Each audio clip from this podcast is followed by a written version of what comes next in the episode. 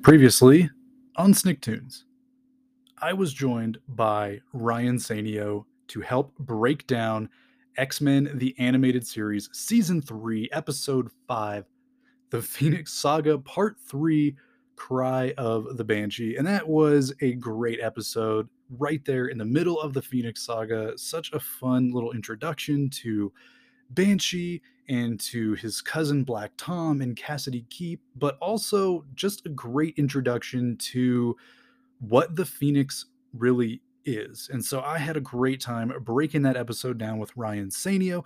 And of course, our first half conversation uh, that I famously leaked uh, a few episodes earlier than I was supposed to um, and had to go back and fix. Uh, and now I have it in the episode where it belonged, which was last episode, but I just had such a great time with that top five. Like, oh my gosh, it captured my imagination. It was like everything that I, as an X-Men fan, especially of the cartoons, would want to talk about. So seriously, if you haven't listened to last week's, before you dive into this one, make sure you go back and check out Snicktoons thirty-two with Ryan Sanio. And of course, stay tuned because a returning special guest host and I will be breaking down X-Men: The Animated Series Season three, Episode six, Phoenix Saga Part four, The Starjammers. X-Men, X-Men, it's the day, it's the day, X-Men, X-Men, it's comedy.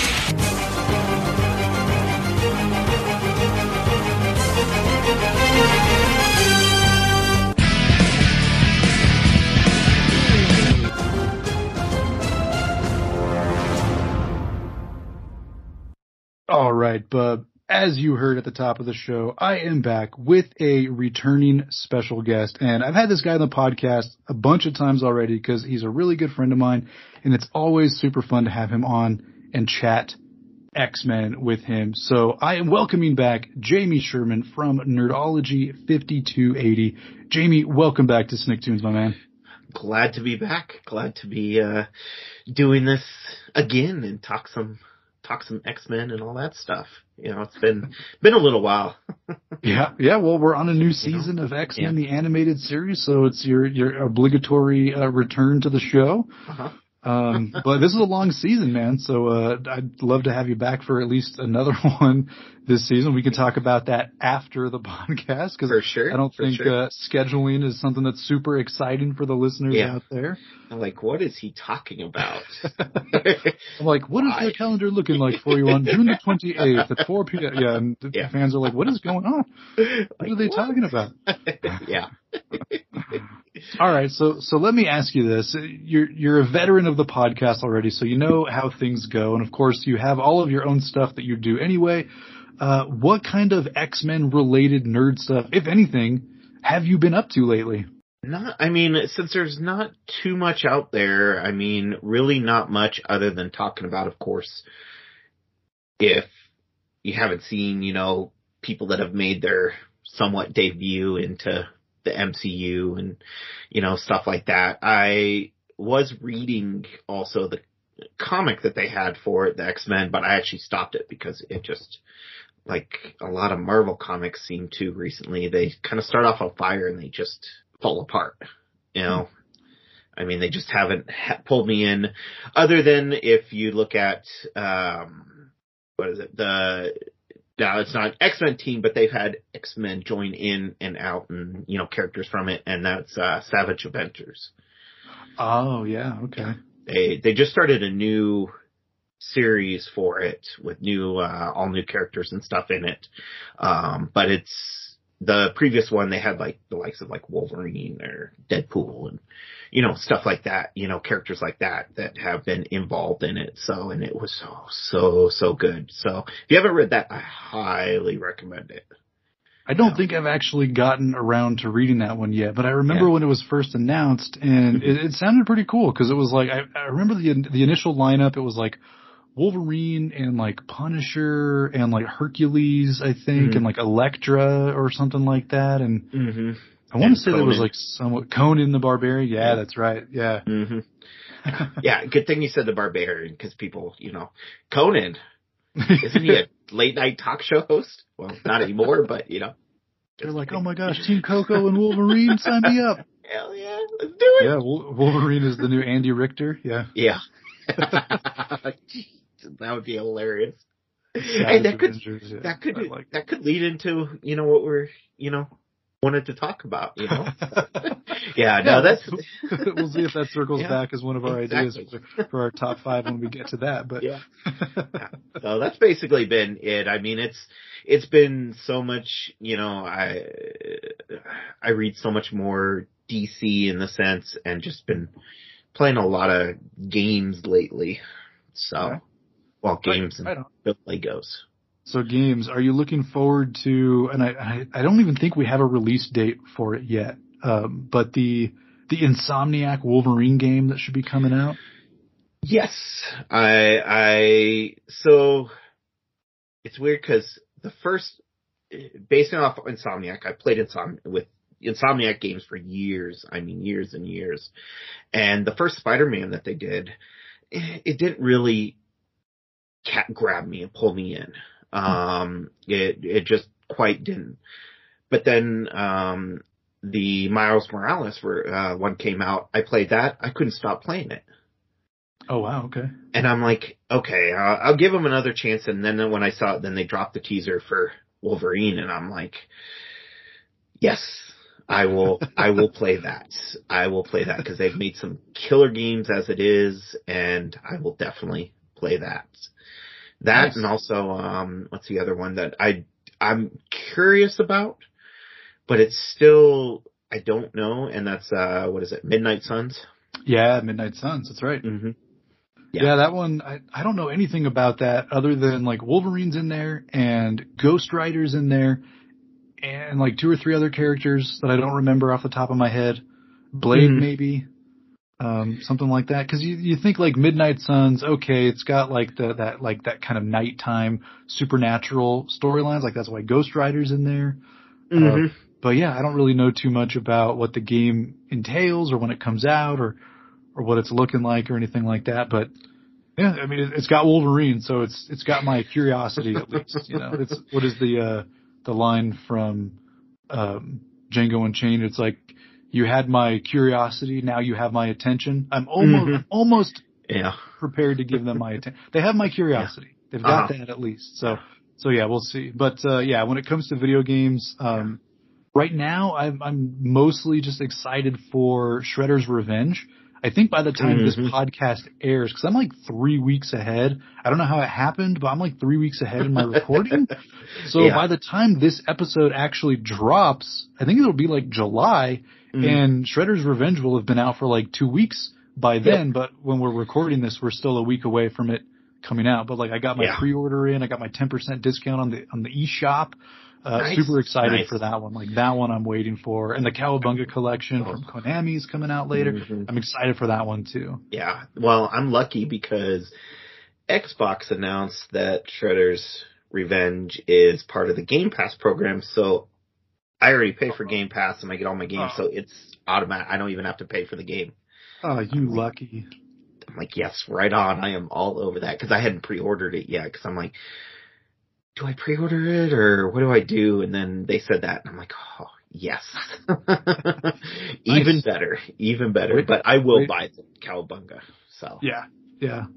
And I think I saw like Cowabunga Collection is only supposed to be forty bucks or something like that, uh-huh. which is like super affordable considering oh, you're yeah. getting like mm-hmm. thirteen games. Mm-hmm. Like you're getting all three of the N E S games. You're getting the S N E S game. You're getting the Sega Genesis game. You're getting yeah. all three Game Boy games.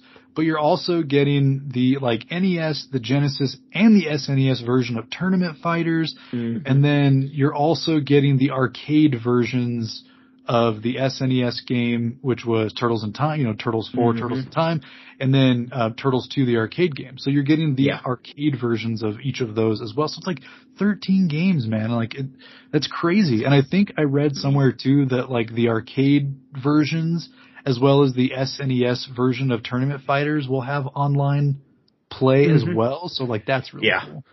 yeah, I don't know. I know they have the online, but I don't know. So Shredder's uh, Revenge, from what I heard, um, is going to be not only just online because you can play up to six people, but it's going to be cross-play. So you can play with all your different friends. That yeah. I dig. Like, I've uh-huh. been playing a lot of Among Us lately, mm-hmm. um, and no. they do the online play for that, and it's all cross-platform. Mm-hmm. And then, of course, my my son's just, like, they play Minecraft as if it was, like, breathing, you know, where they're just like, oh, I'm awake, so I'm on Minecraft. Um, and that's, you know, and as you know, that's cross-platform, because I play on my yeah. Switch, you play on your Xbox, Dale uh-huh. plays on his Xbox, you know, so... Uh-huh. Um, and yeah. yet you've, you guys have had me in your various worlds and stuff to uh-huh. kind of poke around and, and check it yeah. out and be like, man, I'm never going to be on this level of Minecraft. But, oh, well. You're like, what is it? What did they do? Oh, what? How did you build that? I always see like, I'm like, Max, and look at this. And he's like, yeah, I know how to do that. Dad, my friends already showed me how to do that. I'm like, whatever. You're like, yeah, I've known that for years. Come on, Dad. Get with the times. Like, how, I'm like, I'm too old for my kids to think I'm cool. But then I look at what you and Dale have done and I'm like, I'm younger than those guys. I should be cooler. My world should be better, but it's not. Like you guys, the, the, every time you've you've had me in, I've been so impressed by the stuff that you guys have built and everything. I'm like, gosh. Uh-huh. Yeah, yeah. We we go to town. We we've we've slowed down a little bit, but 'cause we've been playing some other stuff. But okay. we do our Minecraft Wednesdays that we play when we stream it, and we've been uh-huh. thrown into different things, you know, and trying different worlds and all that stuff. Oh, very so, cool. Yeah, yeah. Yeah, my uh, my kids, like, every time they get a new obsession, one of the first things they do, like, let's see if there's a Minecraft, like, world for this. So they have, like, the Star Wars world. Uh-huh. Uh, they've got the Sonic, the Hedgehog world. Um, for, like, two weeks, Maxton was really interested in Portal. So he bought the mm. Portal, like, mm-hmm. pack that has all that stuff. Yeah. Um, One, so this is sad, but one of the things that we watch on YouTube a lot is like Disneyland and Disney World rides, but also uh-huh. like Tokyo Disney and, and Disneyland uh-huh. Paris and like Shanghai, yeah. Hong Kong Disney, but we'll watch like the, the ride videos, you know? Mm-hmm. Um, and so my, my youngest son got like super into all the different rides and he bought the Disney World, uh, Minecraft mm, pack yeah. where you can actually ride the rides. It's pretty cool. Yeah. So he so he does that all the time now. I think I got that one too. I can't nice. remember. I think I did it for because Allison, being the Disney fanatic that she is. Oh yeah, of course. You know, she, I was like, if it gets you into playing some video games, okay, you know. Yeah, you know, and just like take a, take a couple of minutes, take her over to the the water where they're gonna have the uh, the show, and just recreate the proposal, get some romance points. Yeah, boom, there we go. Gold. Boom, done. Oh, speaking I mean, of which, uh, happy late anniversary. I know last weekend was your was your anniversary yes. weekend, so I hope you guys had a wonderful time. Yes, we did. Thank you. Yeah, Excellent. It was good. It was, uh, I'm like, you stayed with me for a year. I got to give you props there. I mean, I never thought we'd make it this far. I'm like, I'm like, I love you, but yeah, I mean, are you sure you still love me after this year? I mean, she's like, well, you not... do have life insurance. Nice. Wow. Yeah, it's not too late. You know, we, I know that a lot of our assets are together, but it, it's still not too late. You know, it'd be easy yeah. to split it up again. It's, yeah. Are you sure? Yes. Okay. All right. Sweet. Here's sure. to another year. We'll see. Let's go. We'll check back in with you then. Right on. Well, happy so, happy anniversary yeah, to you. you. Congratulations. I'm, I'm very yes. happy that uh, it came and went, and that uh, yeah. hopefully many happy returns for you guys. Uh-huh. For sure. For sure. It's been great. It's been, you know, at least at least we were able to get out and do some stuff and enjoy. We kind of took a late honeymoon because of everything and went to mm-hmm. Disney for a week, and that was a blast. I mean, nice. just, we had a ton of fun there. Kinds of rides and all kinds of stuff. Yeah. So yeah. Awesome. Awesome. Awesome. Yeah. Yeah. Got to see Star Wars. So I was happy. Yeah, there you go. Galaxy's Edge. There you go. There you go. Like I keep hearing stuff like, oh, it's really great. And oh, it's not really all that great. And I'm like, I don't really care, man. It's Star Wars. Like I want uh-huh. to experience it for myself.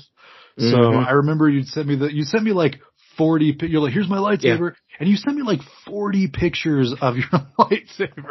And I'm like, dude, I'm totally jealous. And this is way more pictures than I needed to see uh, and different angles that I needed to see of this lightsaber that you've built. But it looked like, it looked like yeah. it was a lot of fun. And, uh, mm-hmm. that's awesome that they would like shipped it for you and everything. Mm-hmm. So you didn't have to like throw it in your suitcase and like pray yeah. that it doesn't break on the flight. Like that's, that's really cool. yeah. Yeah. It was, uh, it was a blast. It was a blast. I mean, we just, being there and being immersed in it was so much fun. You just kind of like you, it's like you feel like you are in Star Wars, you know, and just kind of hearing the sounds and all that too. Just even, you know, then you can get your blue milk and be like, oh, okay. Nice. Yeah. So no, it was a blast. I, I, couldn't recommend enough. I wish we would have rode the uh, Rise of Resistance ride, but I wasn't about to wait two and a half hours to ride a ride. Yeah, no, I, yeah. I don't blame you. I don't blame you. Yeah, we'll go. We'll go another time and do it. Maybe go next time we go. We can also hit up uh, Universal again, and they'll have Super Mario. Oh yeah, there you go. Boom. Yeah. You got it all figured out. Now go. I wonder, because I know in Disneyland, I don't know if Disney World's the same, but I know at Disneyland, the slowest week of the year is the Tuesday through Sunday after Labor Day. That first week in September after Labor Day, because most schools worldwide are starting school that week. Like obviously mm-hmm. here in Colorado, you know, we our, our schools usually start like in the like first week of August, you know, yeah. just because of the way our seasons are. And I know that there's other schools and stuff, but for the most part, like worldwide mm. schools are like all schools have started by then.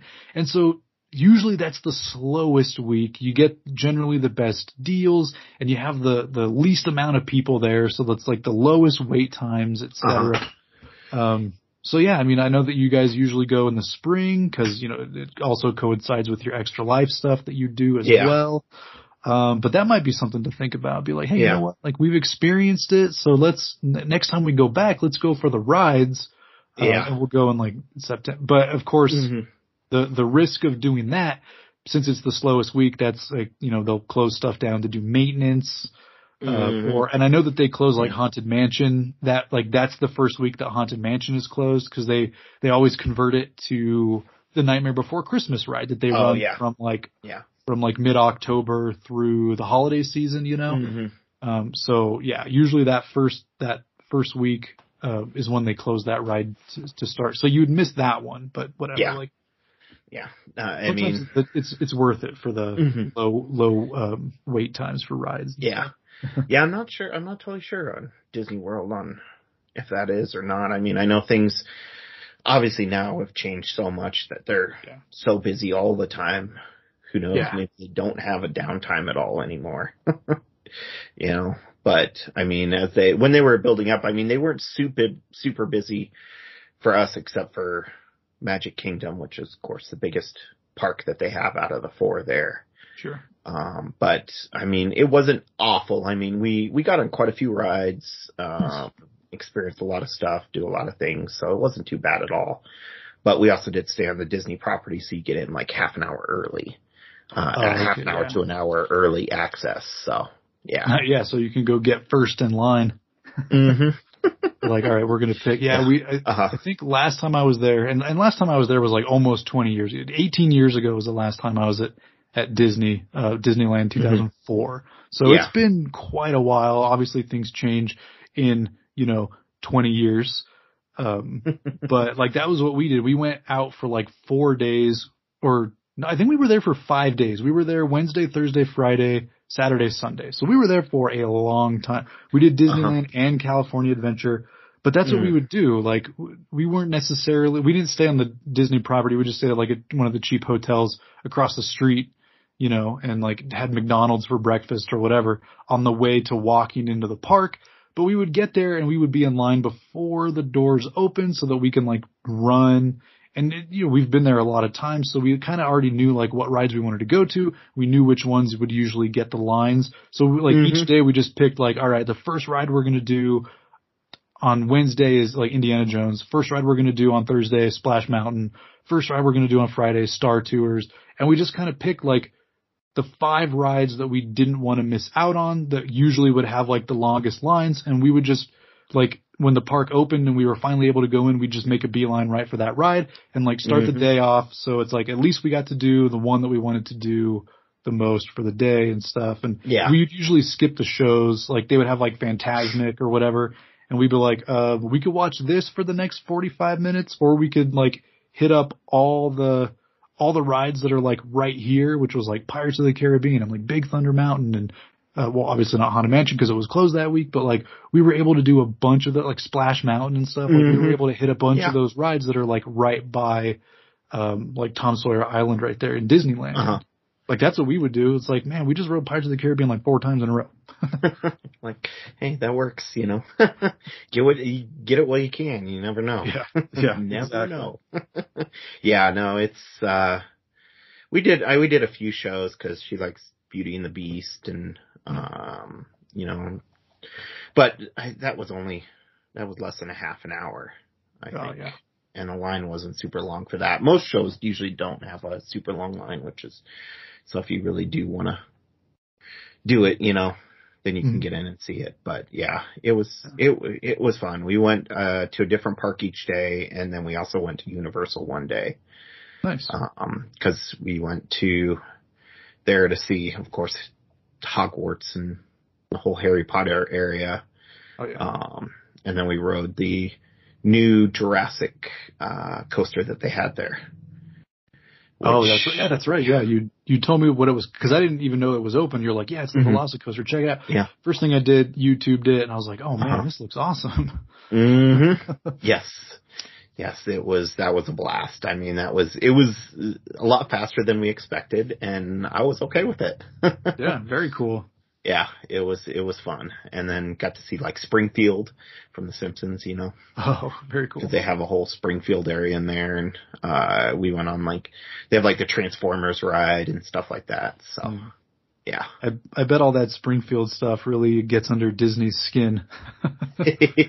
Yeah, well, and also the fact out there they have all the um, Avengers stuff. Oh yeah, that's right. That's right. Yeah. yeah, you'd send me all the pictures. You're like, check it out. Mm. And it was like a toy store, and the outside was Wolverine and his claws. Mm-hmm. I'm like, dude, yeah, come on.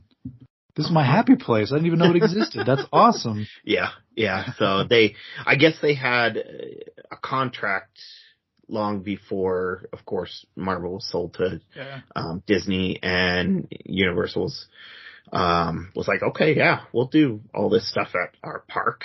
You know, that's fine, we've got the room, we can do it. And they uh still have it, and I don't know how long they have it for, but I don't think they can lose it for a long time. Um right, yeah. That's why there's certain things they can't do at Disney World because of it. You know, I mean, they have a new Guardians of the Galaxy uh, roller coaster that they did. Mm-hmm. But I don't think Guardians was part of any of the deal with Universal, so that's why they were able to do that. So yeah, it makes sense. Well, yeah. I don't know, because they have a new Spider-Man ride at uh, the Avengers campus in Anaheim. California's different than um, oh, yeah, that makes sense. Uh, Florida there, because Florida, they have the Avengers stuff. I don't think, because there's a Universal out in California, isn't there? There is, yeah, but it's a lot smaller than Universal yeah. Orlando, like a lot smaller. Mm-hmm. I think I don't think they have all the Avengers stuff, and I don't think the deal worked the same where um, the one in Florida, they said, well, we've got it, but no one else can use it in, in the same state or something mm-hmm. like that. So yeah, that makes um, sense. Yeah, so that's why they were able to do the Avengers campus and all that kind of stuff there. Yeah, I was like, yeah, okay, man, well, now I guess I got to go out to Florida. Go see the Avengers. Interesting. Interesting. Yeah, it is what it is. It's, yeah. But yeah, who who knew? Yeah, whatever. Uh-huh. Yeah, and Avengers and rights and, and all of this stuff. Um, we, we touched upon it with uh, The Simpsons being at Universal, even though The Simpsons is a Fox property, which means yeah. now it's a Disney property. Well, as you know, Jamie, and as all my f- listeners probably know, um, Disney owns Fox, which means Disney has the X-Men within Marvel again. You know, it's part of Marvel mm-hmm. Studios again. The X-Men yeah. movie universe has perhaps come to an end. Um, I haven't seen Multiverse of Madness yet. By the time this episode finally drops in July, obviously I'll have seen it because yeah. it's hitting Disney Plus on like June twenty-second, I think. Mm-hmm. Um, So, yeah. you know, then I, I don't have to make these ignorant statements. But as far as I can tell, like the X-Men, the Fox X-Men universe is over. and we're all just waiting with bated breath until the X-Men are finally introduced properly into the M C U. And it's in that mm-hmm. vein that you have come up with a new top five for us to compare and contrast and break down and dissect and discuss. So, without further ado, Jamie, why don't you introduce today's top five?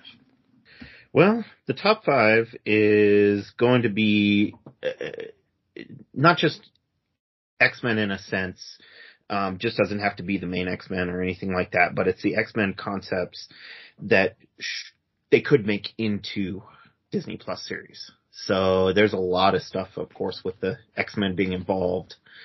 Um, oh, and Kurt just sent me a video on Facebook of Wolverine and Colossus and all them. He did a stop motion of them. Oh, yeah. Go figure. That's funny. Nice. Um, but, uh, yeah, no. So concepts like anything that is X-Men related or kind of in that universe, um, and all that, the top five kind of shows that we think, you know, would work as a show. And some of them might work as a movie. They could go either way. Movies are going to get, of course, bigger budget and a lot more in for that two hours, but then shows are going to get a lot bigger story. So it's kind of a give and take on which route you want to go with those. Exactly, um, exactly. Yeah, that's the the budget. Like, yeah, just talking budget, right? Let's look at Avengers Infinity War and Avengers Endgame, right? Like mm-hmm. they filmed those two movies together, kind of like Peter Jackson did with Lord of the Rings, and they had like a five hundred million dollars budget yeah. to make the two movies. So if you take like each one was what, two and a half hours, give or take, call it six hours, right, of, of story time with a five hundred million dollars budget. And if you look at a Disney Plus series, we have, what, six episodes generally, so also roughly six hours on uh-huh. a budget that's probably less than half of that. And, like, all the people that were complaining about the She-Hulk C G I and be like, if uh-huh. you can make Hulk look like this in Endgame, you can make She-Hulk look like this. And it's like, yes and no. Like, the technology isn't that much better in twenty twenty-one than it was yeah. in twenty eighteen or whatever yeah. when they were filming. Mm-hmm. And yeah, like even though Infinity War and Endgame had a lot of special effects and obviously spent every dollar of that budget, like it was still a much larger budget. We're talking like a hundred million, eighty million yeah. per hour versus like fifteen million per hour, you know, like mm-hmm. there is going to be a difference. So, I mean, I, I was also one of those people who's like, this C G I looks terrible, but there's a reason for it. Like, I'm not going to hold it against them because they're not spending as much money on the Disney yeah. Plus series as they are with the theatrical movies. That's just, mm-hmm. they make a billion dollars on a theatrical release. They're not yeah. making a billion dollars on a Disney Plus series. They're, they're yeah. just not. It's not going to happen. I mean, those, those, what, eight dollars, what is it, eight or nine dollars? For Disney Plus, I don't even remember. We have ours grouped with Hulu and yeah, E S P N. Yeah, something, something around, probably between yeah. like eight and ten dollars per month yeah. for the base subscription. They're not making a yeah. billion dollars a year on this. I, like I, I, for what I understand, they're, they've actually lost money so far on Disney Plus with the amount of money they've spent on all of the programming versus the subscriptions they've gotten back like worldwide. So it's not even like we're spending five hundred million and we're making two billion. Like that's not the case for these series. So yeah, we mm-hmm. are going to see a step back in, in the quality of the special effects, but whatever, yeah. man, like, come on, yeah. like nothing's going to be perfect. But yeah, so I, so I like the, the, the, this concept. I really like this mm-hmm. idea. Top five X-Men-ish T V series mm-hmm. for, for Disney Plus. Cause like you said, you know, the, the movies are, are where they're going to make the, the money, which means the movies are where we're going to see all of the favorite characters, right? Like all the yeah. fan favorite characters are going to be mm-hmm. in the movies, you know, the Cyclops, the Storms, the Rogues, the, the Wolverines, obviously, like mm-hmm. those characters, that's what we're going to get in the movies. And that's fine. Like, great. Like I want to see the best characters on the big screen with the highest budget, absolutely. But as an X-Men fanatic, as someone who, like, I would trade just X-Men for the rest of Marvel, you know, like I, I could walk away from Marvel and and and not miss it as long as I had X-Men. And that includes uh-huh. like all the B-list and C-list and Z-list X-Men characters. So yeah, you know, like we're going to get the X-Men in the movies, but like what can we get as far as T V series go? Because mm-hmm. the sky's the limit when we're just speculating or just kind of coming up with stuff we want to see. So yeah, I'm, I'm super excited to get into, into this top five. So I think without further ado, man, why don't you start us off with your number five X-Men-ish Uh, Disney Plus show? So I'm not going to, I don't really have a particular order okay. for them, you know, cause it's, there's so many, when I was kind of deciding it, you know, I was kind of like, there's so many different ways that some of these things can be taken and some would be so, so cool.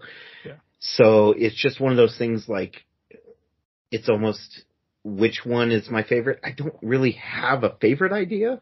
Oh, wow. So it's just kind of like my five, like they're all about the same in that sense. Like I'd like to see them all no matter what. Um, that works. So the first, first one I would say is, uh, Mojo. How, how can you not do something with Mojo for a T V series about what he does with his world and his, you know, little pocket dimension and stuff and things that you've seen and here and there. I mean, yeah, they had him in, um, of course the animated series, wasn't it? Only one episode. Uh, he, he, he will come back for a second episode a little bit yeah. later down the road. Yeah. That's right. That's right. Yes. Um, but I think there's just so much that they could do with something like that, you know, especially just half an hour to hour, you know, syndicated type show in a sense, you know, get eight to ten episodes and build off of it with all the different crazy, you know, chaos that happens on his uh worlds, especially since it's like a T V show already, you know. Yeah. So um I don't know what I'd like to see for those specific episodes, but I think they could come up with some great ideas. So that would be my number uh, number five we'll go with. So okay. Nice. I like it. I like it a lot. Yeah. Uh, a few episodes back I had on Uh, a returning special guest named Kurt Schmidt. And mm-hmm. before we started recording our episode, you know, the, the episode proper, we, like you and I did, where we talked for like forty-five minutes before we actually yeah. started recording the episode, Kurt and I did the same thing. And we were mostly railing against, uh, not necessarily railing against, but we were kind of trading our opinions on Moon Knight and, and the state of the Disney Plus shows overall. Uh, yeah. We had, you know, similar outlooks to it and stuff. And so we were kind of talking about what we would think to expect from Deadpool. And we were kind of talking about what, what are they going to do with Deadpool three? Are they going to go like actual X-Force this time? Uh, mm-hmm. What are they going to do?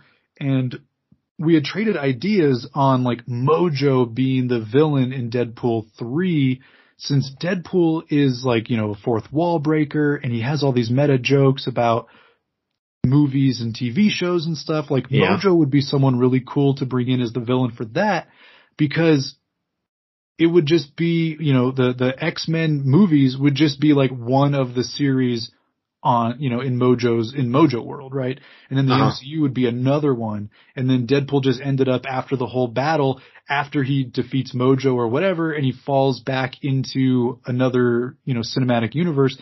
He, instead of falling back into the X universe, he falls into like the M C U instead. And so there you go. Now, now Deadpool's in the M C U for real this time, or, or mm-hmm. whatever.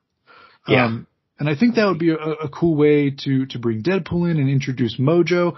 But I, like you, also have Mojo on my list of, of Disney Plus series, because if they don't use him for like, for Deadpool, and, and they don't necessarily need to, like Deadpool doesn't need Mojo to break the fourth wall. He already, he already does, right? So uh-huh. they can come up with some other really cool idea. They already have the commercial with him and Korg. So mm-hmm. it, it could be something as simple as him just like walking into the M C U and being like, haha, now that the mouse owns me, this is where I'm at.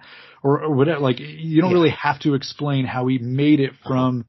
the X-Men movies into the M C U. You don't have to. Yeah. It's Deadpool. Yeah. He just is, right? Exactly. So if they, if they don't do that, if they focus on something else instead, then yes, I agree with you. I think Mojo should have a, a series, but the way mm-hmm. I would do the Mojo series, since you didn't necessarily have like a specific idea of how to do it, I would do Mojo as kind of like an anthology series, like the um Twilight Zone, right? Where like at the beginning you have the dude and he's like, you know, picture, if you will, this and that, whatever, right? And mm-hmm. it's like black and white. So you'd have Mojo and he'd be wearing like a really crappy suit and had like a, the hat and everything in the black and white, just like that dude.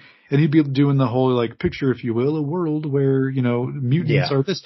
And then you would do it like as an anthology series where this episode, and it doesn't even necessarily, not every episode has to have X-Men. Other episodes can have Inhumans or Fantastic mm-hmm. Four characters. They can yeah. have different versions of the characters that we've seen on screen, almost like a live action What If.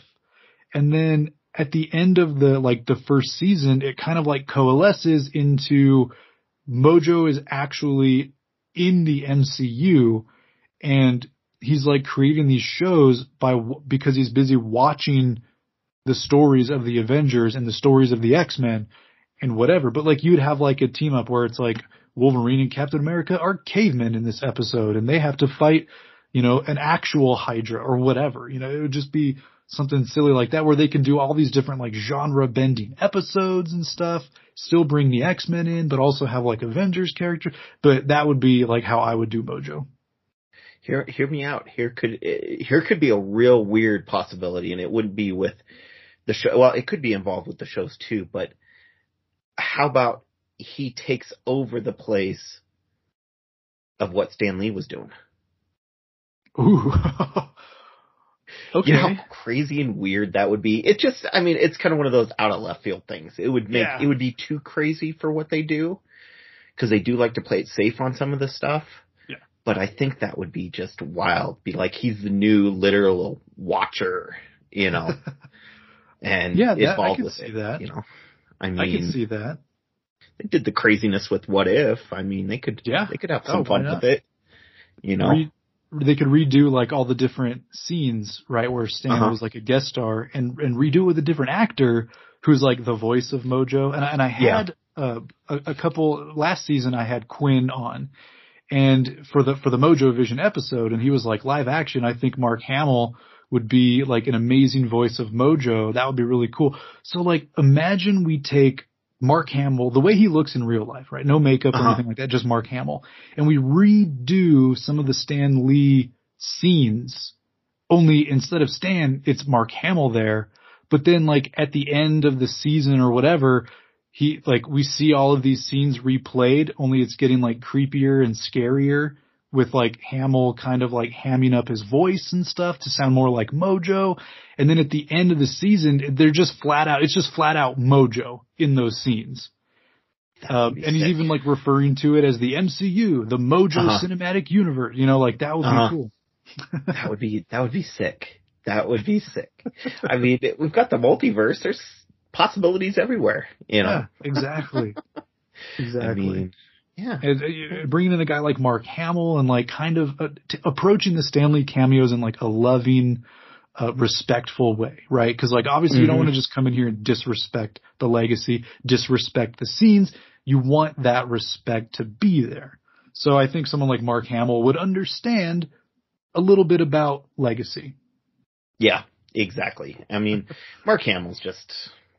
He's Mark Hamill. He's great at being so many different things, you know, and so many different voice actors, and you know, mm-hmm. it's he it, it would be great. Yeah, I agree with you there. I yeah, totally no, that, that that was all Quinn. That was all my my special guest Quinn for the Mojo Vision episode. Uh-huh. That was his fan. It was yeah. literally like, this is the first time I've ever fan casted anything, and it's like, well, pff, you're batting a thousand, man. Like that was a perfect casting, and it's your first try. So yeah. yeah. Yeah, nice, nice, nice. Um, so now move on to number four then. Let's do it. You want to, since I did it first last time, you want to? Oh, sure. Yeah, that works. Yeah.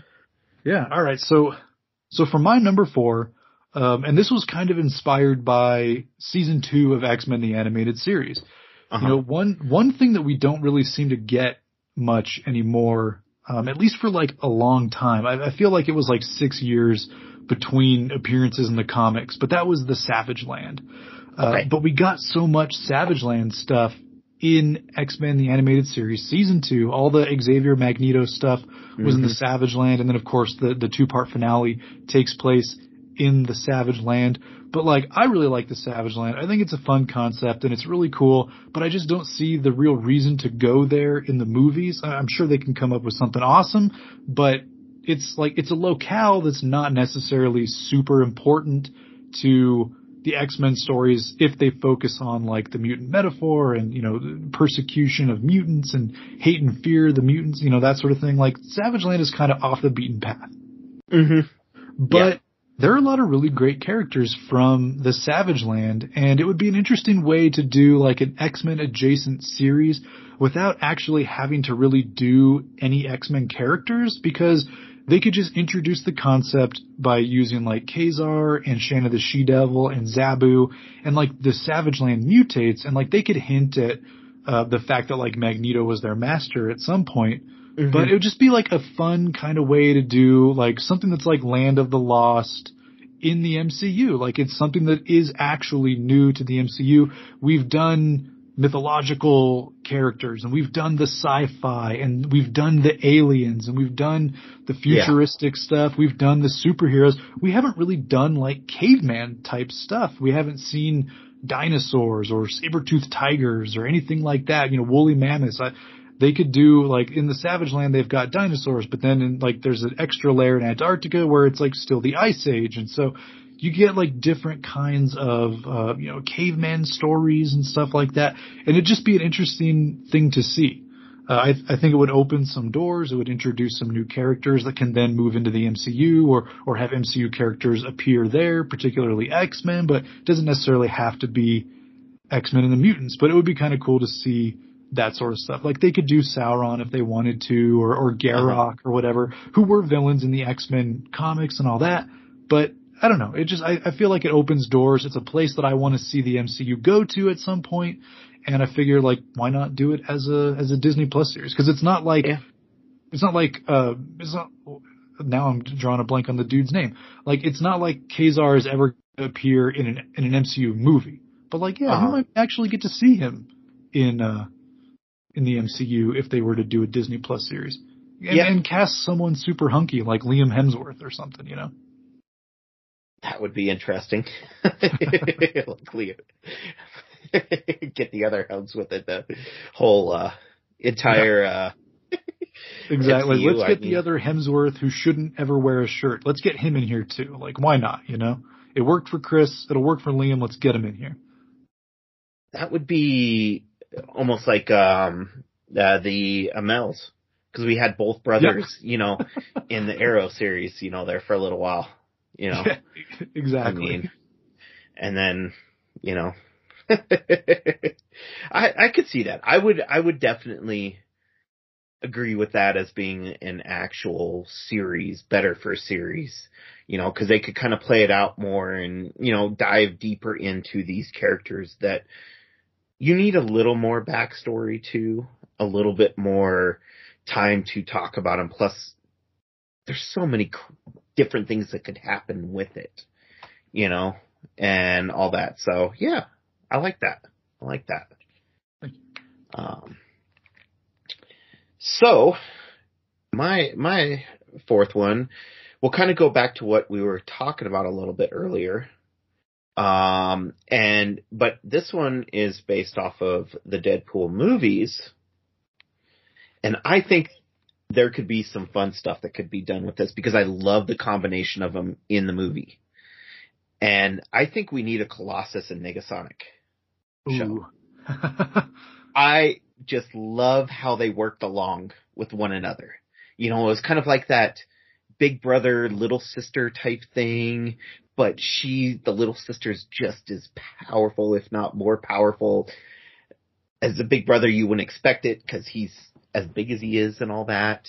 And I think the adventures that they could have, you know, while like the rest of the X-Men are out doing what they do, you know, the A-listers and stuff like that, you know, they're protecting, you know, the other people out there, or they're dealing with the Deadpools, or, you know, the the stupid stuff that just kind of gives them that great vibe together. You know, they could really pull in and really take each, each other's character to a whole different level, I think. Because neither one of them, I think, is really... Yes, they worked for Deadpool, but for an X-Men movie, yes, we could, we did get Colossus, you know, but it's like he was kind of tossed on the side, almost. At least I felt. I mean, it was just kind of like thrown on the side after it. He really wasn't too much there. Um, I remember, you know, of course, with the animated series, they had him when, uh, what it was from, it wasn't Russia, but was it, it was like the U S S R or whatever it is. Um, yeah, it was like right after the fall. Yeah. Yeah. And that was with, um, wasn't that with Omega Red? Yes. Mm. There they, they, they showed a little bit more, but it just seems like those two together, just, you know, the, the adventures of Colossus and Negasonic or something like that. You know, I mean, I just, I think it would be a good combination to really explore something, you know? Yeah. Not, nice. not sure, not sure one hundred percent on what stories they could do, you know, but I think they could have some fun adventures off doing whatever they need to do and, you know, protecting that more like average person instead of, you could even make it like one of those stupid comedy type movies. Just it's it got, but, but it'd be a very dry humor, I think. Yeah. So I'm not sure how well that, you know, or comedy shows, but how dry the humor. How well that would translate. I think that would translate really well. Um, they had Colossus as like the straight man to um, like Deadpool's, you know, antics and stuff like that. And it, it would be kind of interesting to see that play off someone who's like even more uh, like shut down, you know, like uh-huh. Negasonic doesn't really talk a whole lot, you know? Yeah. Uh, she's a lot more stoic. So that would be kind of fun because it would be like, the old guy is like trying to get the young person psyched up about like just really mundane stuff. Like if you, if you look back at the two Deadpool movies, Colossus's whole thing is like four or five moments, right? That was his thing. Four or five moments to be a hero. Everyone thinks that you wake up a hero, you brush your teeth a hero, but no, it just takes four or five moments to actually be a hero. And it would be like mm-hmm. him and Negasonic just like driving around trying to find moments that she can have her hero moment, right? Yeah. So they'd be like in like a strip mall in Tulsa, Oklahoma, and like the, the station, the family station wagon breaks down. So Colossus is like, oh, Negasonic, like why don't you help them change their tire in the rain? Like that's a, a hero thing. And then uh-huh. it would turn out that there's like some super villain there. And then they would end up fighting him and all that. Like, that would be uh-huh. the whole, like, concept of the series. That would be that, hilarious. That would be so cool. It, it's just, yeah, just the way, like, yeah, you're right. Negasonic doesn't talk a lot, but just the way she would say those few comments here and there. And then Colossus is like the, you know, straightforward, you know, doesn't like to cross the line or anything until he said the... the one bad word in Deadpool, which was just classic, just classic. And I mean, Deadpool loved it as it was, but yeah. you know, just one of those things, like once in a while, he just belts out something and you're just like, what? Yes. You know? Yes. Oh, that'd be good. That would be good. Yeah. I would watch that. Like I loved the actor that played Colossus. I love the actress that played Negasonic Teenage Warhead. Um, uh-huh. If they brought Yuriko back, like that would be, or Yuriko, Yukio, yeah. excuse me. If they brought Yukio back as well, she was really cool. Yeah, um, Yuriko, isn't that The Boys? Uh, no, Yur- uh, Yuriko is Lady Deathstrike. That's right. I was thinking, I'm trying to think of what her name from uh, The Boys show, because I just was watching that today. Oh, yeah, that's, so. oh man, that's right. Like, I forgot the first three episodes came out, and uh-huh. then a couple of my friends were like, hey, have you watched it yet? I'm like, oh no, I'll get to it at the end of the week. And then I forgot. So uh-huh. thank you for reminding me. There you go. You need to watch it because it's so, yeah. Oh, yeah. Nice. Yeah. I'm, Very I'm good. Looking forward to it. The first five minutes or something else that you're just like, I never thought I wanted to see that, but for some strange reason, it's interesting. Okay. Yeah. I'll just right, go well, on. Now I'm interested. Yep. So you're going to probably be done with this tonight and be like, oh, now I need to go see that first episode. Nice. Yeah. Um, I can't wait. I, I've loved the, the, both of the first two seasons were so good. Mm-hmm. Yes. Yes. Have you, uh, not to get too far off topic, uh, well, also watch the Diabolical that they did, The Boys Diabolical. It's, uh, animated. Oh yeah, I heard about that. That they did. That was really good too. That was nice. Fun to watch. And it's a, it's not as good as the show, but it's good just to kind of almost even listen off to the side and, you know, just oh, okay. you don't have to pay a lot of attention to it. So, nice. Okay, cool. Yeah. So anyways, back to X-Men. Yep. All right. So that was your number four. I, I dig it. Um, so why don't you take us into your number three? Number three, I will go with a character that we did get, you know, in X-Men and stuff like that, but we don't usually get, or we haven't got anything in any of the main storylines or anything like that about where he came from and what he was like before. And that would be Bishop. You know, I think seeing how he was in the future, seeing, because he was a, he was a cop, you know, in that sense. Um, and doing like some type of futuristic cop series, even, and here, here's something completely out of left field, even having Cable with him. Oh. And do okay. some sort of like buddy cop type thing, like maybe like a futuristic, like Lethal Weapon type, you know? Yeah, I could see that. Some, something like that, some kind of little twist, because I'm just like, I want something different, something way out there. And I think the two of them dealing with what they do, yes, we get a lot of them in present day, but we don't see them as much in the future. Yes, we got some of it with Cable from the Deadpool movie and whatnot. Um, oh, my lights just flickered. Oh. Uh, that's not good. Good thing I have a battery backup. But I think everything else is working because my office light's still on. Um, so I think just kind of setting them out on weird, like, buddy cop things, but it's the futuristic style. You know, they, they of course have their powers and the weapons that they use and all that stuff. But it just, I think you could translate it so well into something like that and make something really crazy and wild. And see a lot more of some of their stories, you know, from the future. Now, I don't know. I, I forget off the top of my head. I can't remember how far in the future both of them are from. Um, I don't know if you remember. Yeah, Bishop's like one hundred years in the future, eighty yeah. years in the future, give or take. And uh-huh. Cable's like one thousand years in the future. Yeah, so it's it's quite a bit of a difference. But, you know. They, they, I'm sure they, with the way they take all of this and how, how they do all these characters, they could put them together, or they could just have Bishop all by himself, you know, just doing kind of like a detective, kind of police, like almost drama series with him. Yeah. You know, and, you know, take him through what he did before he decided to come be a part of the present day X-Men and all that. But Cable, I think, could be a total like left field type thing. Just all of a sudden he shows up and like, wait a minute, what? You're you're a mutant too? And I like, yeah, you know, no, I, I like that idea. Mm-hmm.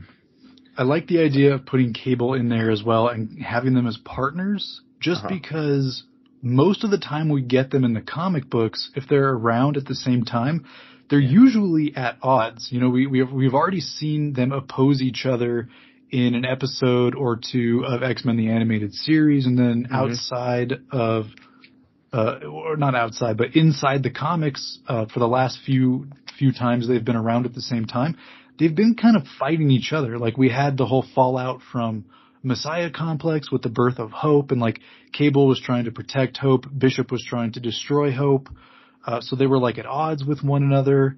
Uh, so I like the idea of actually bringing them in and having them as, as partners instead, because it's a dynamic that we haven't really seen those two be part of in the comics thus far. So it would be like brand new territory, and it would allow for some interesting takes on some of their storylines from, from the comics. You can bring mm-hmm. in like Trevor Fitzroy as the bad guy. That was the, um, the time fugitive that Bishop was chasing in the first place, oh, if right. you remember, yes. in his first, mm-hmm. in his first comic appearance. Mm-hmm. Um, so yeah, that would be something interesting. Another thing that would add like a, a wrinkle, right? Like what if in the course of Bishop's duty, he had to kill Cable, right? Like old man Cable, he kills him. He, he has to stop him, so he kills him. But then later on, he comes across like young Cable, and young Cable's like, hey, didn't you kill old me? But Bishop's like, yeah, I don't remember. Like it must have changed history or something. And I, and I don't remember why.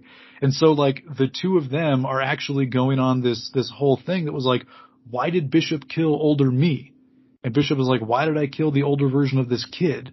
And so they're, they're like uncovering this mystery. That would be, that would be really, really cool. That would be, that would be interesting.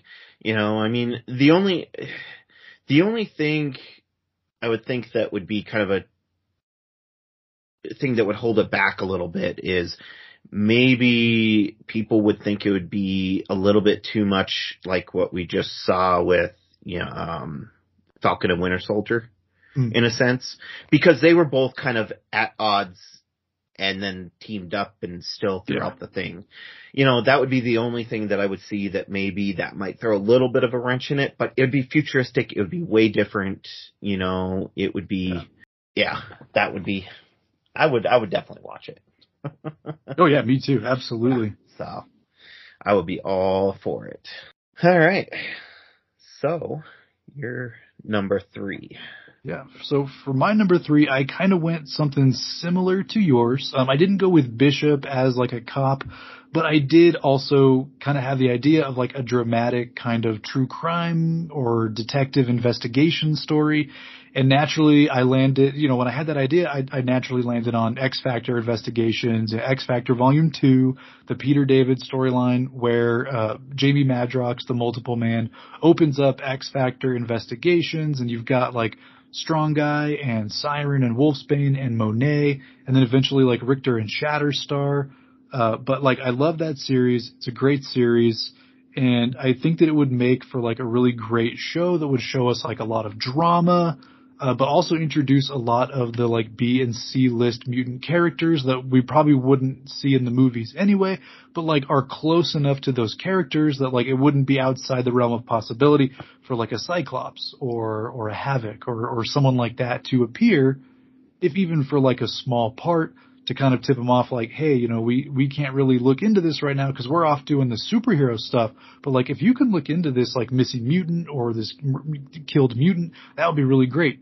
Um, and so again, it, it, similar to the, to the Bishop story where you get like a little bit of mystery, maybe some mm-hmm. like cop drama or yeah. private investigation drama. So that was, that was what I did. I went with the, um, in X-Factor Investigations. You, and, and I went with like a specific comic because then you have like source material to draw on. It's something that uh is is new, but isn't necessarily something that like would make X-Men fans be like, that's not X-Men, you know. Mm-hmm. Like it, it, I think it would please a lot of different groups of the fan base.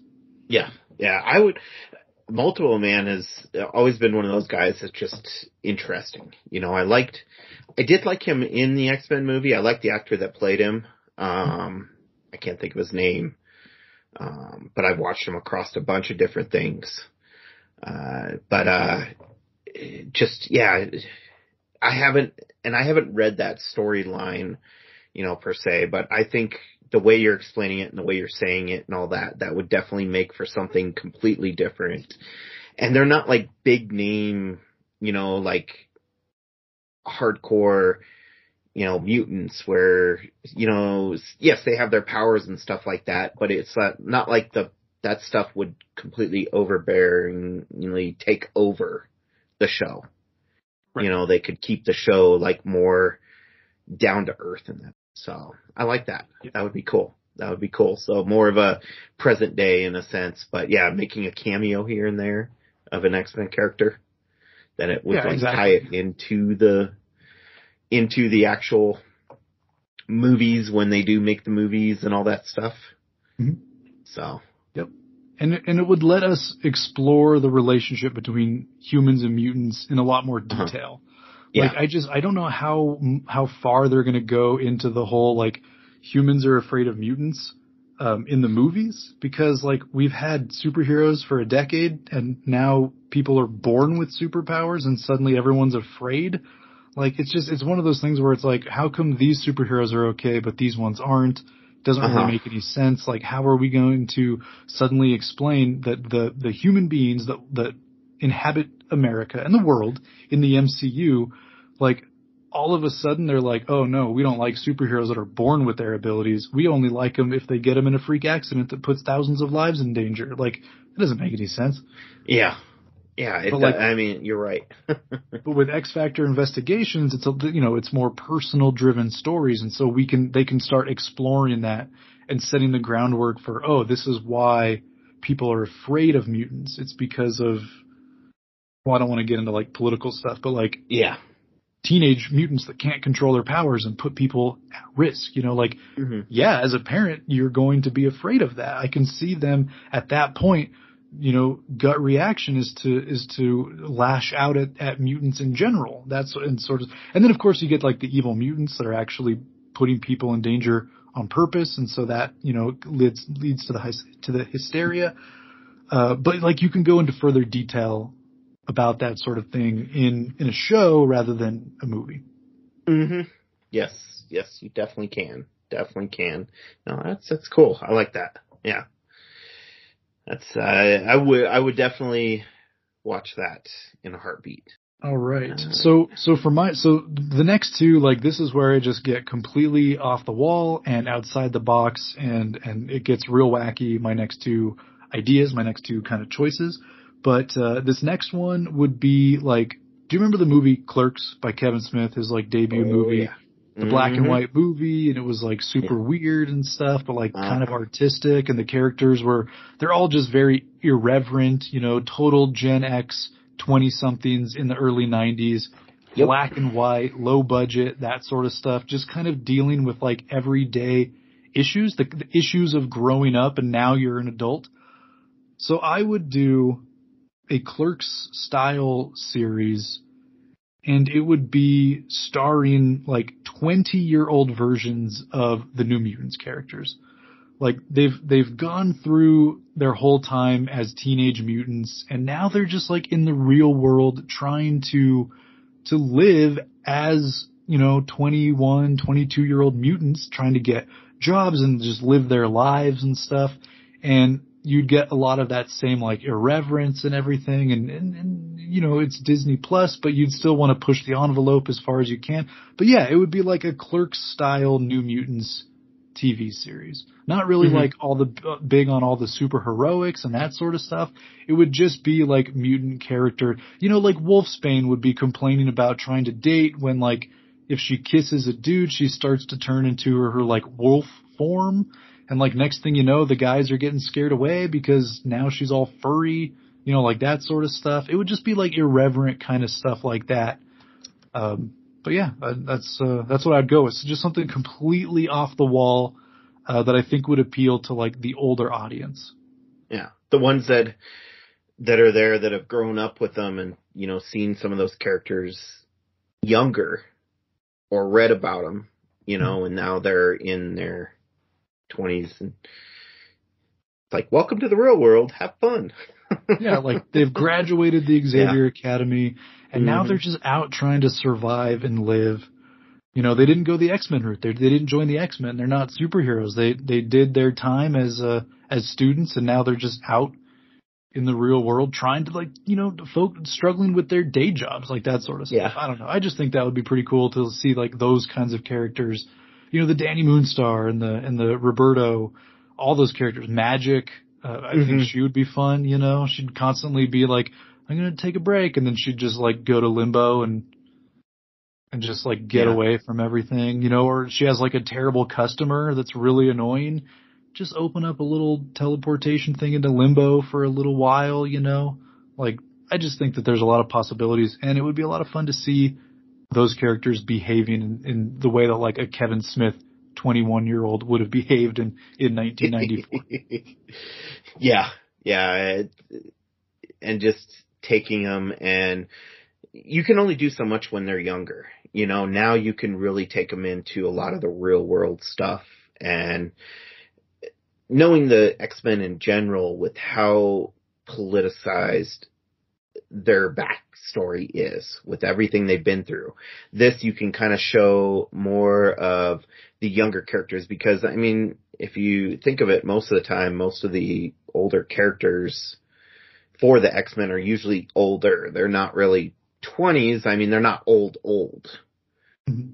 But it's not like they're just getting out on their own and stuff like that. They've been out on their own. They've been through the things. Yeah, they've played them in different aspects for every which way you go and everything like that. But this would kind of show like a whole different side to where those people that were just kids are now learning, oh, I got to put my big boy pants on, and I got to get a job. I got to do this, but I'm also have powers, and I can do this, this, and this. So yeah. That'll be interesting. Dive into their backstory a lot, lot, you know, a heck of a lot more. Yeah. So something different. That's what I like.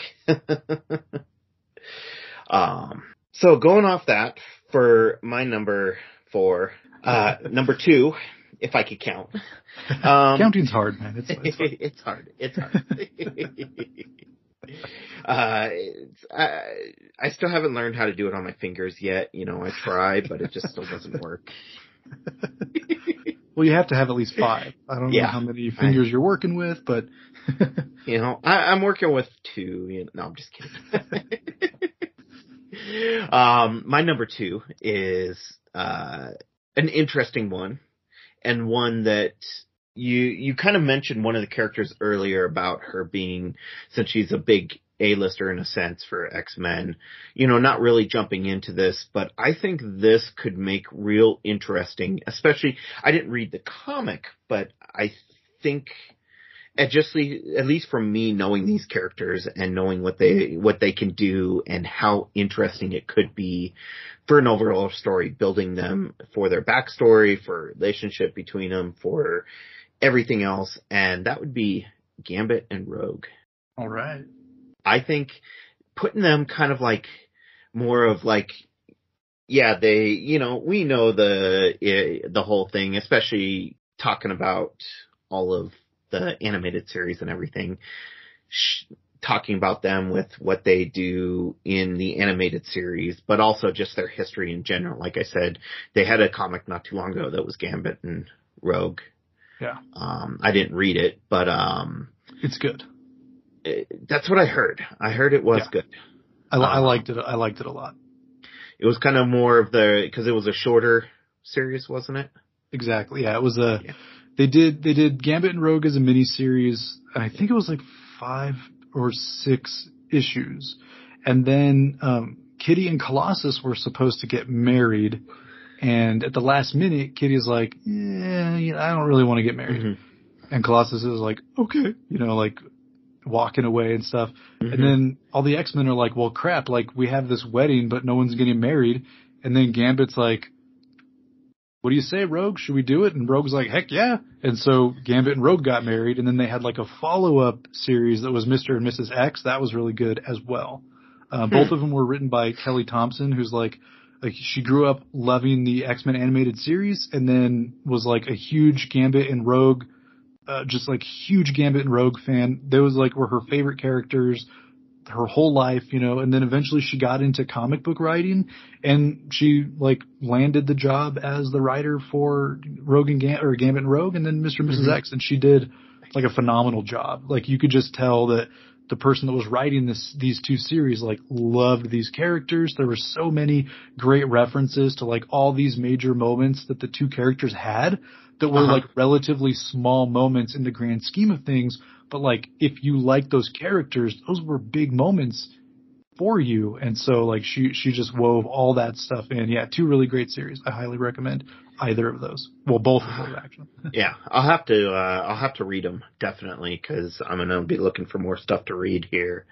Um, but I just, I think building them into a show, kind of like an episodic thing where showing, you know, maybe they're out on you know, enjoying their their life. I mean, we could make it part of, like, they're going on their honeymoon or something because they just got married and, you know, they run into who knows what. You know, they have something happen while they're there, or they're just kind of living out on their own now because they're like, well, we're married. We want to be on our own. Yes, we love the school and we love helping and, you know, being part of this team and stuff like that, but we also want to have our own privacy, you know, and have our own little thing. And they're like, you know what?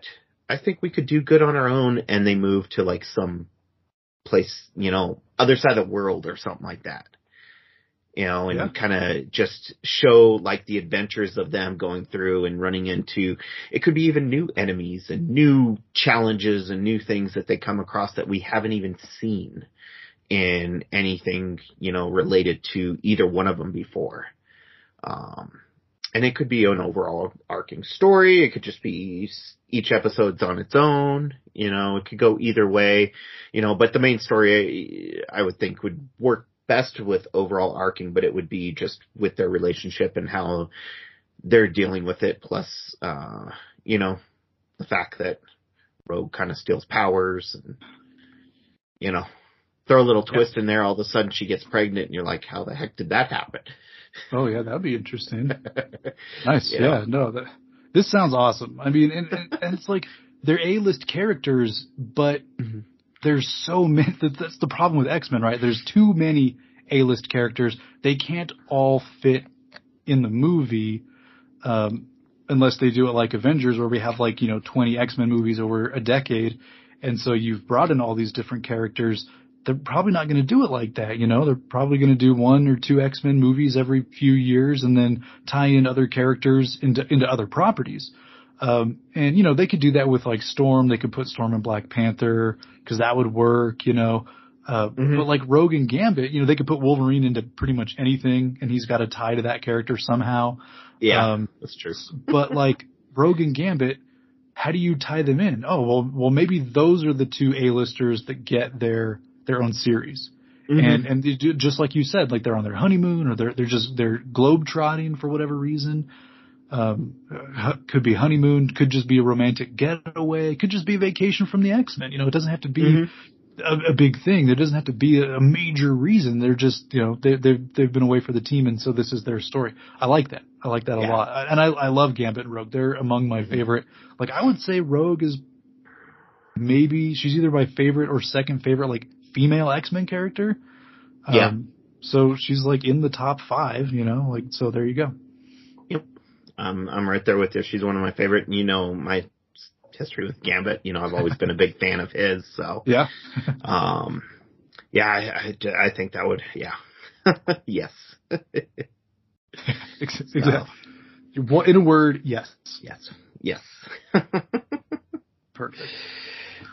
All right. So number one, I know for me, this it kind of, so I kind of had six. Uh, but I'll say after we're done talking about our number one, the, the sixth one's more of an honorable mention just because of some, I'll tell you why later, uh, when I talk about it. Um, but I think this one, and this will actually kind of lead into today, you know, the, the topic for the show, uh, talking about the animated series, that will lead into dealing with that and what we dive into. But I think it would be awesome to see a space pirate movie with the Starjammers.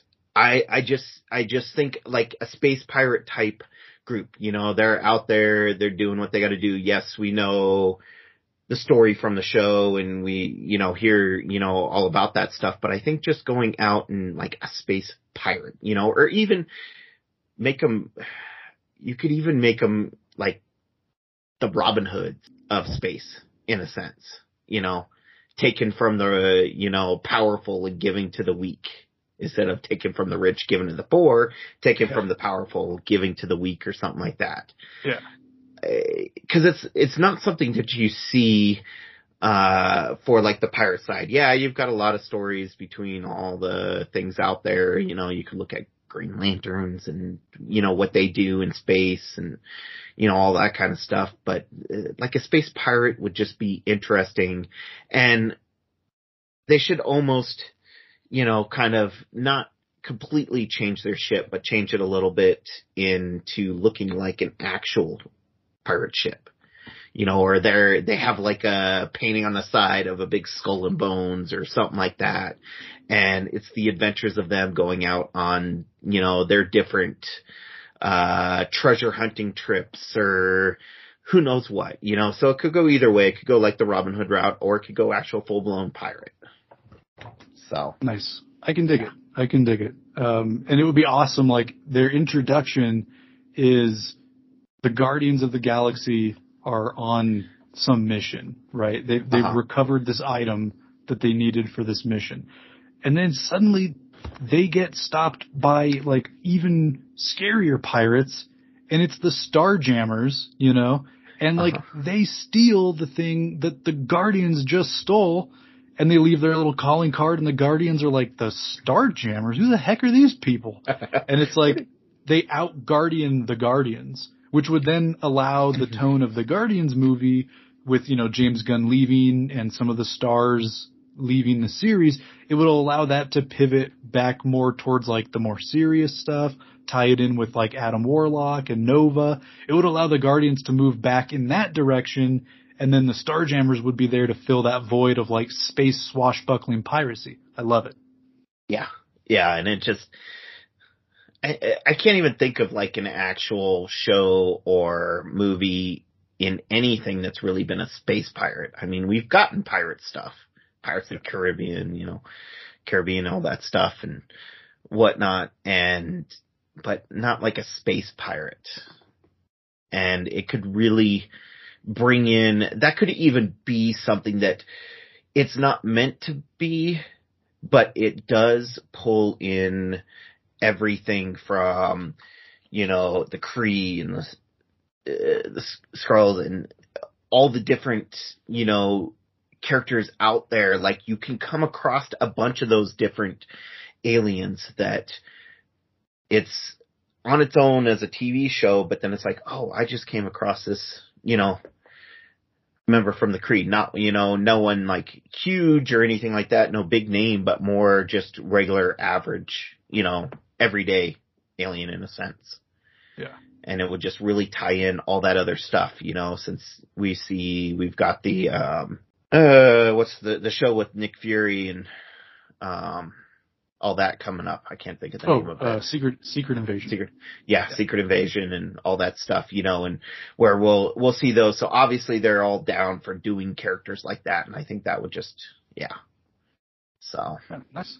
I like it. I like it. And like you said, we're, we're going to be able to talk about some of these characters here real soon. So there you go. Yes. For sure. All right. So, so that takes me to my number one idea concept for an X-Men series. And I think that, I think you're going to like this one. This is the most outside of the box one so far. This would be a series with Doctor Hank McCoy, and it would be a public access style science show, just like Bill Nye the Science Guy, only it would be Doctor Henry McCoy doing science experiments with little human boys and girls and little mutant boys and girls, right? And it would be a way to, like, bring in, you know, different mutant characters uh-huh. and stuff and show them off. But it would be, like, the whole premise of this show is that Beast is trying to improve, like, human-mutant relations. Uh-huh. So he's doing this science show to teach human and mutant children about science. And Doctor. It would be called, yeah. it would be called X-Ed. That's good. I like that. I was going to say Doctor, uh, Doctor, uh, Hank McCoy, the Science Beast. Yeah. But no. I, I like that better. I like yours X, way better. X-Ed. X-Ed is the uh, is yeah. the name of the show.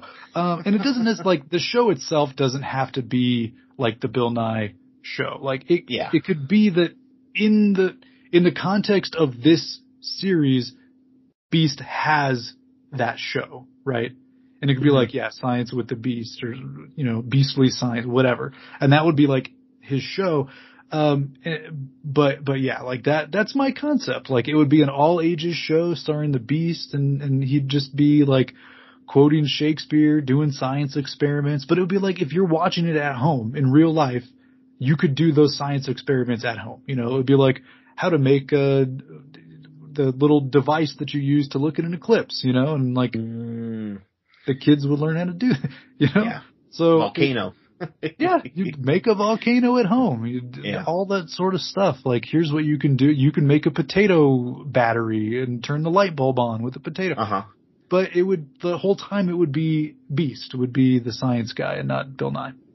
That would be awesome. And have like guest appearances from other like X-Men characters or even just Marvel characters in general, you know? Yeah, you, like, bring in Reed Richards or you know, Doctor Hank yeah. Pym. Yeah. Well, probably not Hank Pym because he's probably too much of a grumpus, but like Bruce yeah. Banner or whoever. Spider-Man. You know, bring in, yeah, Spider-Man, Shuri. Like you can bring in mm-hmm. all the different scientist, science people, uh, but you can also bring in real world. Like imagine they're doing this and they actually bring in Bill Nye to do an experiment with Hank, you know? That would be awesome. That would be awesome.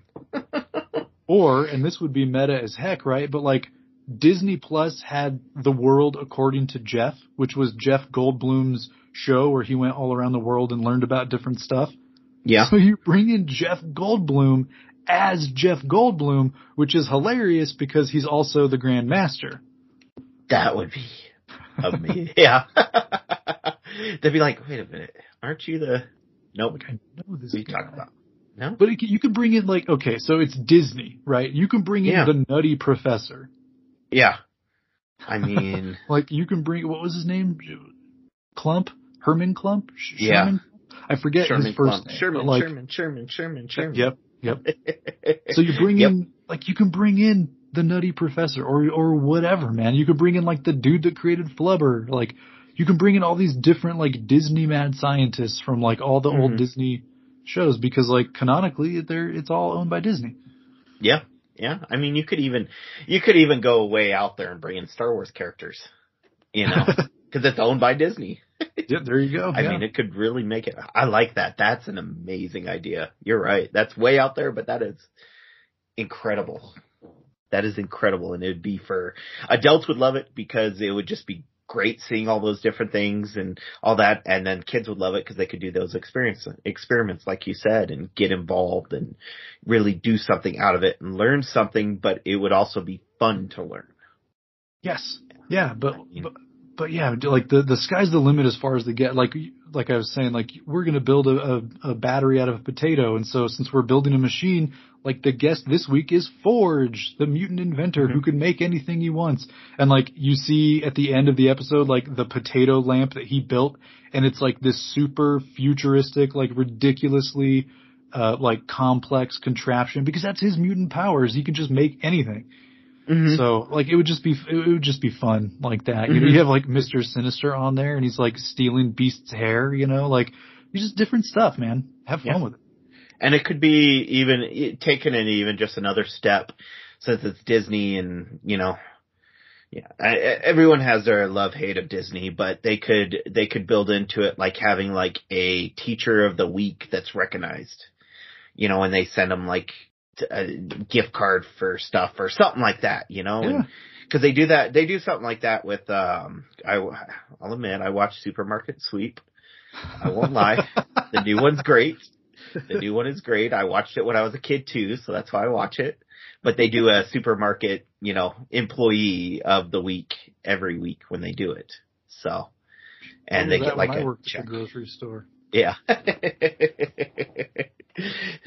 But, you know, then they could put that, you know, and really benefit the teachers that are out there too, you know, for that. So, yeah, that I like it. Cool. I like it. So. Cool. Yeah. All right. Well, there you have it, Bub. Those are our ten ideas for Marvel, uh, not Marvel, but like X-Men slash mutant related spinoffs that we want to see as Disney Plus series. So that was fun. Uh, yeah. Real quick, my honorable mention. Oh, good. It just, uh, I won't go into too detail because I don't know enough about it because we haven't even got the comic yet, but do a show for the new Fantastic Four. Oh, yeah. Because uh, the new comic, it's got Spider-Man, Wolverine, Hulk, and Ghost Rider. Nice. There you go. So that would be uh, that would be a cool way to do Fantastic Four without doing Fantastic Four, and also uh-huh. to keep using some of these characters that are kind of like it seems that they're on their way out. Yeah. Um, Hulk's kind of seems like Hulk is on the cusp of uh, of being out because She-Hulk is is possibly mm-hmm. in being introduced to kind of take over his role. Uh, yeah. She seems to be training up to become a hero. So mm-hmm. you got that. Um, the way that No Way Home ended, we're kind of Spider-Man's future is unsure. We don't yeah. actually have like an M C U Ghost Rider yet. Yeah. Uh, we sort of do because we have the one from Agents of S H I E L D who allegedly is possibly getting his own series. But again, like yeah. I don't think any of that has actually been confirmed or or uh, denied or anything. Like he was, whatever. It was actually, they were already, they were all there to start filming. And that's when it flipped, uh, when Feige took over the television side and he mm-hmm. said, nope, we've got other plans for him. This is Joe's canceled.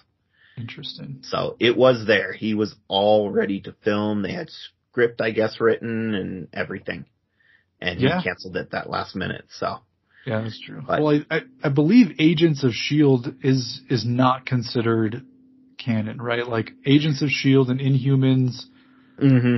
Like they're wow. not part of the official canon, although yeah. I, I have heard of some stuff. Um, so I'll just stop it there. But yeah, but yeah, like because I because I remember like when they did their like official chronology of the M C U canon, like they included Agent Carter, but they didn't uh-huh. include Agents of S H I E L D and they didn't include Inhumans. At least, yeah, you know, not yet. I mean, obviously mm-hmm. things can change whenever. Uh, mm-hmm. It just depends on what story they need. Um, but yeah, right now, like, so, that, so it makes sense that he would, that that particular series would have ended, but like they can still bring that character back. Um, and yeah, put him on, on Fantastic Four with Wolverine and, and Spider-Man Hulk. Mm-hmm. So just an honorable mention, but nice. Yeah, the comic doesn't, uh, I'm curious. I'll probably end up reading it cause it comes out later on this month. So I'm, um, I'm curious, but yeah, so cool. Nice. Right on. Yeah, I like it. And uh, and I think with that, like, because we've already been going for quite a while anyway. Yeah. Um, so I think with that, we can probably end our part one and, and jump into uh, the episode breakdown. What do you say? Sounds good to me.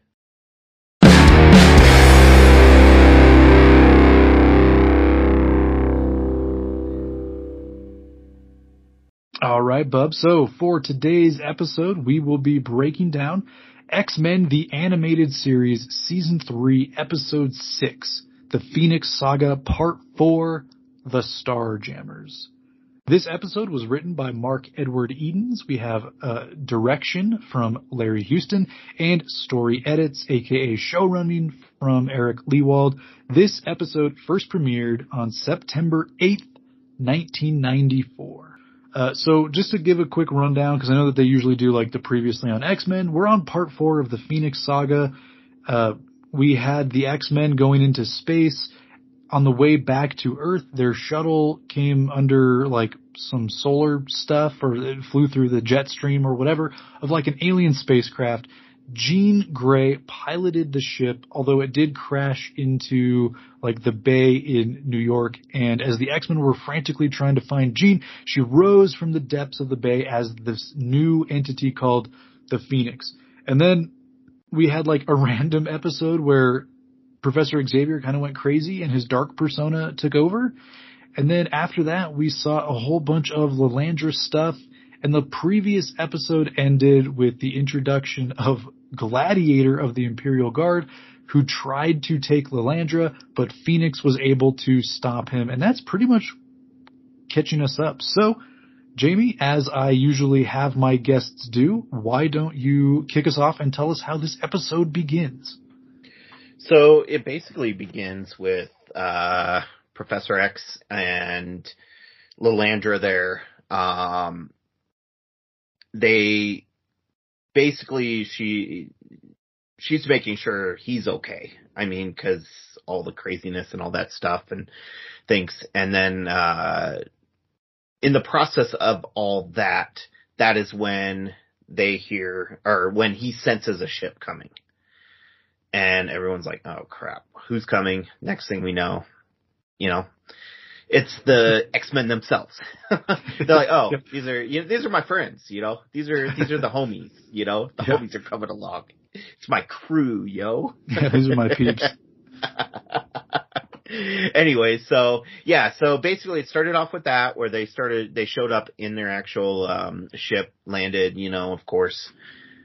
They're making sure that Professor X is okay, and then we've got Cyclops who's worried about Jean, because Jean's been in and out, and they're, they're they still don't know what's going on officially. You know, yeah. it's it's really really odd with her and the Phoenix coming out. You know, and she keeps she uses the power, and then she gets weak, and then uses it and weak, but she keeps getting stronger and stronger each time. So. Yeah, they basically find the story, and that's when uh Lilandra, she is like, oh, so this stuff is real. You know, everything's true. You know, all this stuff has been happening. This is what's been going on. You know, um and what's a, what's her his name? The new boyfriend or whatever um was there, too. Uh, whose boyfriend? Lilandra's new boyfriend. Her side piece. Oh, do you mean Moira's side piece? Or that was Moira. Never mind. Yeah. I'm thinking Moira. Yeah. Banshee? Never yeah. mind. Yeah, that's right. So, yeah, that's right. Banshee and Moira. They were in this whole thing too, but you know. yeah, they're just, they're like, oh, hey, we're here too. Hello. Yeah. Yeah. Like, hey, we're, we're here. That's right. So they were the ones that were not believing everything. That's yeah. what I meant. So, yeah. Um, which now that they see it all and they're like, yeah, aliens, basically, you know, we've got these others, other people out there and this is what's going on. And yes, we crash landed and this and that and kind of go through that whole spiel in a sense of what's been going on in a sense. So. Yeah, and yeah. and I like that you were saying, like, Moira and, and Banshee are like, oh my gosh, it's all true. And then they're like, well, we were willing to help when we thought you were crazy, but like now that we see that all this cosmic stuff is true, we're just we're just gonna we're gonna head back to uh, we're gonna head back to Scotland. So yeah, see you later. And it's like it felt pointless for them almost in a yeah. sense. You know, it's it kind of felt like they tried to fit him in there to get. You know, like, like you said, the whole dark side of, um, Professor X in that episode, that was kind of like an episode, like, did they really need that? Did they? I mean, it wasn't bad, but was it really needed for the full story?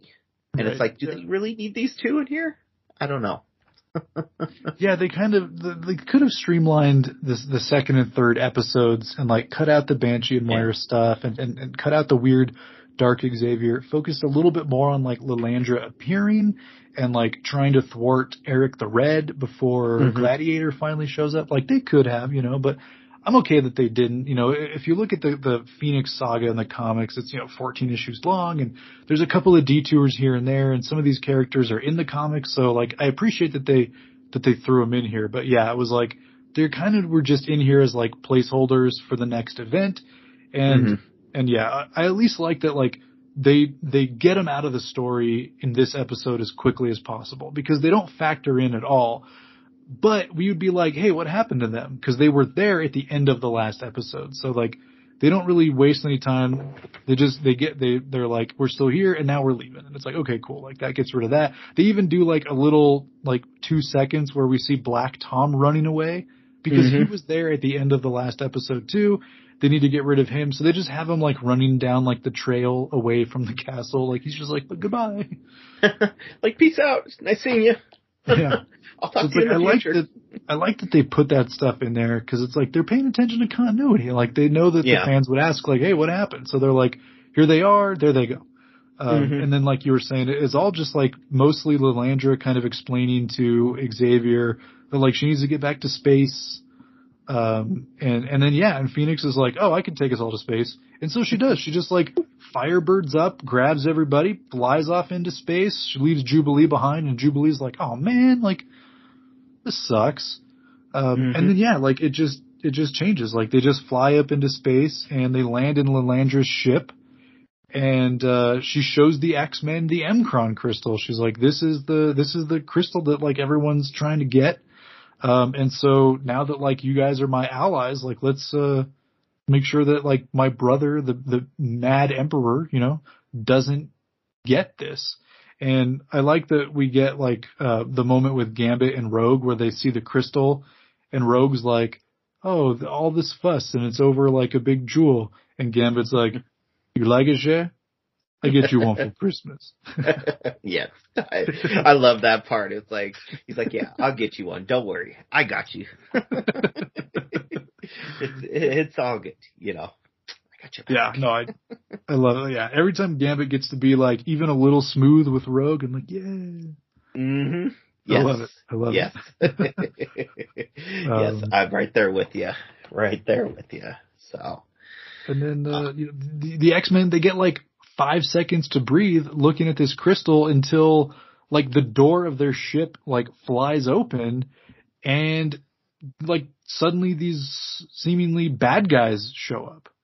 Yeah. They, uh, the ship comes out of nowhere, uh, shooting at them and they're trying to maneuver. Uh, Lilandra's like telling her crew on there, like, hey, you know, we need to do something, you know, let's, let's, let's, let's try and get out of here. Obviously it doesn't work too well because they shoot a energy of some sort is what it looks like, but it really is just a way to knock out anyone that's on the ship that's of, uh, the Shi'ar, um, Empire, you know, and luckily most of the people on there are human. So it, it's not quite the same, um, but they knock them all out. They think they knock them all out. They dock with them right away. And this whole whole thing, I mean, none of the X-Men know how to fly these ships. I mean, Beast, I'm sure, could figure it out pretty quick, but it's not like they could just jump on and try and get out because they were not only knocked out, too, and trying to get, you know, back on their own feet. They... taken that time and they docked with them pretty good and showed up. And that was the introduction of the Starjammers, the space pirates. Yes. Yeah. And I love it too. I, I love the scene where they, where the, like the door opens and like the big green ugly alien is like, look, Corsair, there's aliens and ugly ones too. And, and Wolverine's like, who you calling ugly lizard lips? Yep. It's just like good stuff. Uh, yeah, yeah. And then, uh, a, a little battle ensues. Mm-hmm. Where we see, the, you know, these Starjammers, there's a, a dude wearing like a red suit with like a pretty sweet mustache. There's like a cat lady. There's the big green alien that I told you about. And then there's like a, I think maybe it's not till later, but there's like a green robot. I can't remember if that's in this battle or if that's in a later battle. I think it might that be was in a later battle. A later battle, yeah. Yeah. So I think it's just these three. Um, and you know, that, They they weren't really expecting to, to have to fight anyone. Like you said, they, they thought they knocked out all the Shi'ar people. Of course, the X-Men aren't Shi'ar. They're humans, like you mentioned. And so, like, yeah, the battle ensues. Um, and, and I'll, I'll kind of let you walk through that. I just want to point out the, uh, the cat sounds that Hepzibah makes, the cat lady. Like, uh-huh. They couldn't just get, like, an actual cat sound, right? They just, they like, they tell the voice actress, okay, make that like angry cat noise that you get when like the people make during cat fights. And so the, the chick that's playing Hepzibah, she's just like, wow. And like, it doesn't even sound like a cat, man. Like it was great. Like I was watching it and laughing. The wife was laughing. The kids were laughing at like how ridiculous it was. And she did it like three times. Um, that, cause that was when, uh, yeah, Beast picked her up. Wasn't it Beast? Yeah. And swung her around. You, and I was like, I was like, really? Really? And that yeah. just gets me every time when I listen to it, you know, I'm like, why? I, I mean, yes, it's an animated show, but you don't, uh, you pay these actors a lot less because they're not on screen. It's not like they're showing their face or anything. It's their voices, you know, they're not paid new anywhere near that. And it's like, why? So I totally get what you're saying. I totally get what you're saying. So, like, um, like the Canadian voice company doesn't have like a stock sounds and like not one of them is like a cat screech. Like, I don't know. yeah. Yeah. Yeah. It, it was great. And it, I mean, uh, the battle didn't last too long with them. You know, it was it was fairly short battle. Um, the X-Men were getting the upper hand. You know, they were handling him and all that stuff. And that's when the leader, you know, turned around and said uh, to the guy that was on their ship, say, hey, switch it, you know, switch the weapon to target humans, stun ray for humans. And they're like, uh, why? Why would you do that? Because, I mean, lo and behold, he's human, which you find out in this part. And it's like, okay. Uh, but before they blast, right before he blasts, um, Cyclops is getting ready to shoot him and take him out. And that's when Jean read his mind and is like, okay, this guy has two kids, and one of the kids kind of looks like Scott. That's his father. He's the Faja. The Faja. Nice.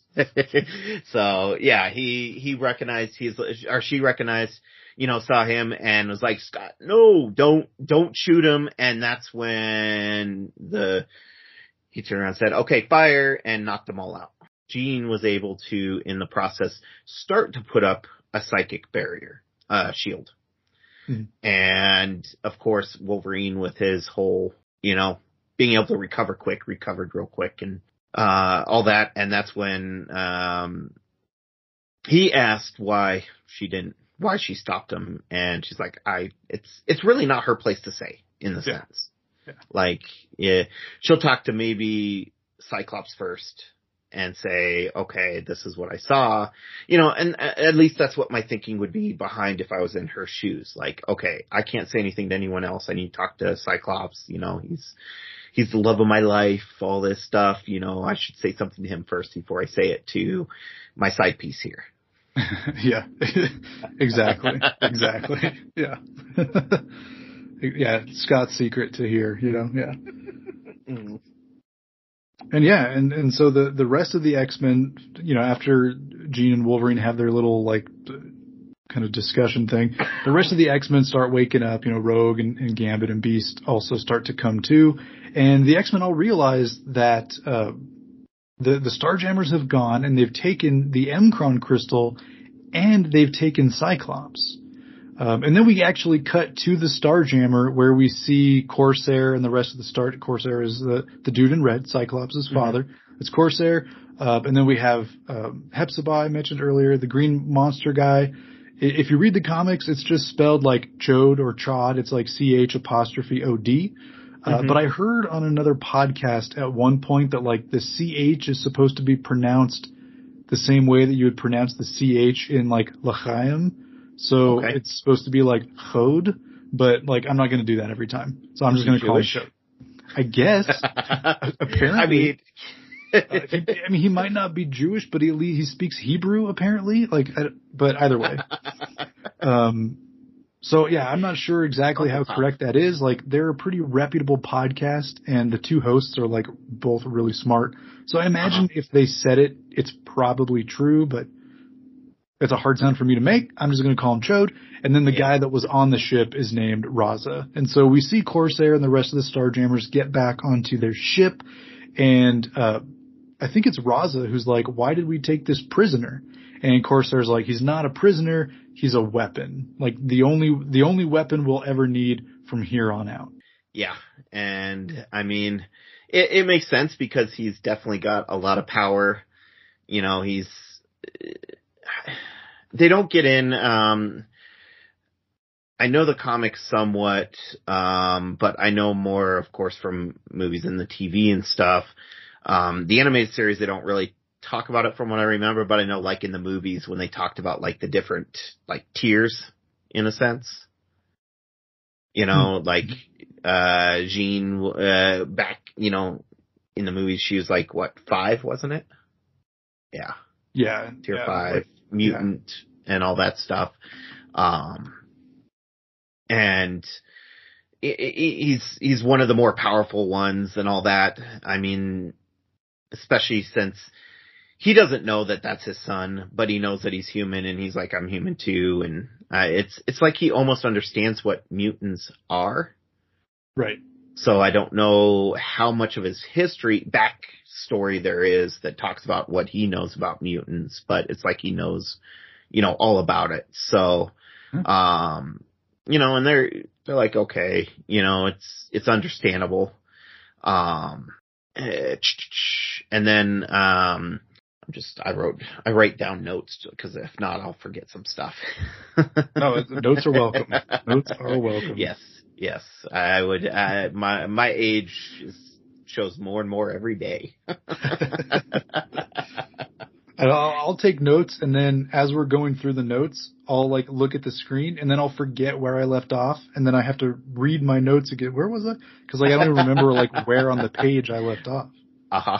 I've I've done that plenty of times, and it's like, oh, getting old sucks. And you're younger than me, so uh, yeah.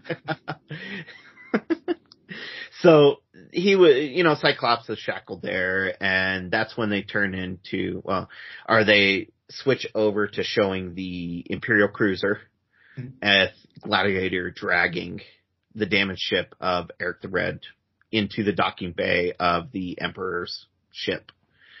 Um, was this the first time we saw the Emperor?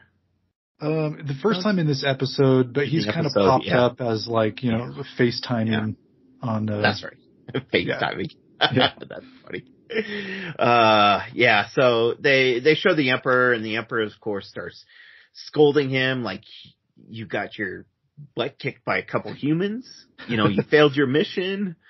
Um, and then, of course, he goes after Gladiator, yelling at him, too, for allowing the Earth creatures to defeat yeah. him. Um, and he defends by saying, oh, hey, you know, the Phoenix, you know, this mystical creature that, or, you know, almost like a fairy tale in a sense, you know, in the thing, uh, she's real. You know, the Phoenix is real, you know, and he's like, no, he's like, yeah, that's why I lost. The yeah. Phoenix kicked my butt. So it's, it, it, he's like, oh, okay. You know, and it's, it's kind of like they just drop it at that. Mm-hmm. In a sense, it's like he lets him go like, oh, okay. Well, I guess I'll believe you for now. Yeah. So that leads into, of course, well, I'll let you take it from there. Sure, yeah. So at that point, they get, you know, an incoming FaceTime call from Corsair, uh, who, who pops up like a hologram, and he's like, hey, what's up, Emperor? Um, hey, listen, I got a proposition for you. I've got the M'Kraan crystal, and I'll sell it to you for half. And, and D'Ken's just like, um, and, and Corsair's like, well, half of the entire Shi'ar like bank, right? Like uh-huh. half of everything that the Shi'ar Empire has, like I want half, and, and you can have the crystal. And, uh, D'Ken is like, all right, you like, we've reached an accord. Come on, mm-hmm. like, come on down to the ship, like bring the goods and we'll do the exchange. And then he ends the transmission and, uh, turns to Gladiator, and he's like, all right, here's what we're going to do. As soon as he gives me the crystal, kill him. And Gladiator's like, whoa, hey, what? You like, you gave your word, man. Like, what are you doing? Like, we're, we're an honorable race. And D'Ken is like, like, I don't have time for honor. Like, I want that crystal, and I'm not going to give him half. So as soon as I get the crystal, like, bring in the Imperial Guard and, you know, wipe out the Starjammers. Like, that's, they're, they're criminals anyway, you know, so just do mm. your job. And yeah. so Gladiator's not too happy about it, but he's, you know, it is his job to do what the Emperor says. So he's like, all right, fine. I guess we'll do that. Um, and then the scene changes again, and this time we see like the aftermath of the conversation from the Starjammers' perspective, and it's kind of the same thing, right? Like they end the transmission, and so Corsair comes in, and he's like, all right, here's what we're going to do. Like, we're going to give them the M'Kraan crystal, um, as like, as tribute. I'm also giving you to them as like a slave. So like, peace out. He's like, but don't worry, like, we're going to double cross them. As soon as we give them the crystal, I want you to, like, blast D'Ken. Like, I've seen that you have the power, so I want you to take him and, like, destroy him. Mm-hmm. And Cyclops is like, dude, I'm not an assassin. Like, I'm not just going to want – I think he even says, like, I'm not going to wantonly murder for you uh, or, like, wantonly yeah. kill for you, which is, like, yeah. pretty – uh like, I'm I'm surprised that went through B S and P. Uh, but either way, like, uh, Cyclops is just like, look, dude, I'm not going to assassinate anyone. And Corsair's like, yeah, but like, D'Ken's a bad guy. He killed my wife.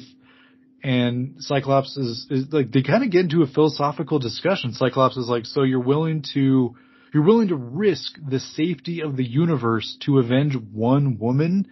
And Corsair's like, yeah, for this woman, of course. And it's like, I just like all the irony that's built into this conversation. Like, one, Corsair's talking about Cyclops' mom, and Cyclops doesn't know that. So there's that. Uh, which, you know, there's that irony there, because it's like, yeah, it's not just some woman, Scott, like, it's your mom uh that he's asking you to avenge, ironically. And then at the same time, like, I think later on in the series, Cyclops is willing to risk the entire galaxy for Jean, but he's scolding Corsair for risking mm-hmm. the entire galaxy to avenge the death of his wife. So it's just, it's like, yay, irony, it's so fun. Um, but yeah, there you go. Yeah. That's uh, that's that whole little exchange, and then I think I'll, I'll turn it back to you to to take us through the next X-Men stuff. Well, didn't in between didn't they go back to the ship briefly? They they may have. Wait, they they showed. It, I mean, it was a very small scene because wasn't there uh, where they showed them uh, all like they were trying to chase the Starjammers. Um, ship down, and you had Wolverine walking back and forth while oh, Gambit's throwing the uh, cards, and that's when Lilandra goes over to uh, Jean and's like, can't you just transport us over there? And she's like, no, I mean, I'm still too weak, yeah. but be patient because I will recover and I will get stronger and all that stuff. And then it goes into the scene you just went through, and then um the next scene where it's back on uh Lilandra's uh, ship, the Phoenix states that she intends to use her um bond that she has with Cyclops, you know, and use that as like a way to find out where they are, you know, and be like, okay, this is my, it's like throwing that little, uh, a tracker on someone. And this is kind of like using it for, you know, tracking and seeing where they, you know, seeing where Scott is and, you know, locating him and all that. Um, that's when, when that happens, that's when Scott's being walked down, down the, basically in the throne room to D'Ken and with shackled up, and he gets the, okay, you know, I hear Jean and I can, you know, He, he, of course, always says, Jean? Yeah. I, it's, it's like a normal thing. It's almost like they didn't record it more than once. They just recorded it once and just reused the same thing over and over. Because you hear it a lot through the animated series. It was like, it's like Vin Diesel's I Am Groot. Yeah. Like, they just uh-huh. took the actor and they're like, just say Jean like a hundred different ways. Uh-huh. Jean? um...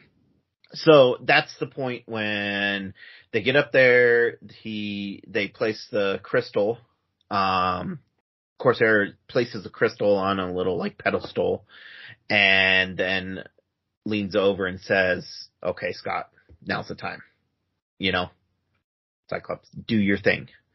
Um, right when that's happening, that's when he's coming up to get the crystal, D'Ken is, you've got the Imperial Guard showing up and trying to come after him to kill him, and then the X-Men all of a sudden appear, and the battle pursues.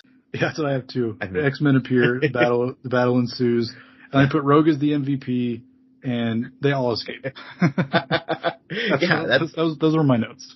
Yeah, that's basically what I have too. You know, same thing, same thing. I mean, it was, you know, they they had their few things. You know, that's where the guy that you were talking about earlier, the robot, uh, green robot type guy, um, seems like he was a lot stronger than he really was because they played him off for a while there, but they could have just like chopped his arms off real easily or something yeah. right off the bat. I, I was a little confused about him. He seemed like just like a kind of like almost like a, you know, stand-in or something like that, you know, mm-hmm. to me. But, um, yeah, so. yeah, and, uh, like, there's like five or six different members of the Imperial Guard that show up here to provide backup for Gladiator, and I didn't recognize any of them. There's like twenty Imperial Guards people in the comics, uh-huh. and I know like the name of maybe like five. Um, like I know Oracle and Fang, and th- th- there's a couple others, you know, uh, uh-huh. but I didn't recognize any of the ones that actually showed up in, in this episode. So, and it's like, you know, T L D R, like I'm not going to look up the Wikipedia on the Imperial Guard to figure out all their names again.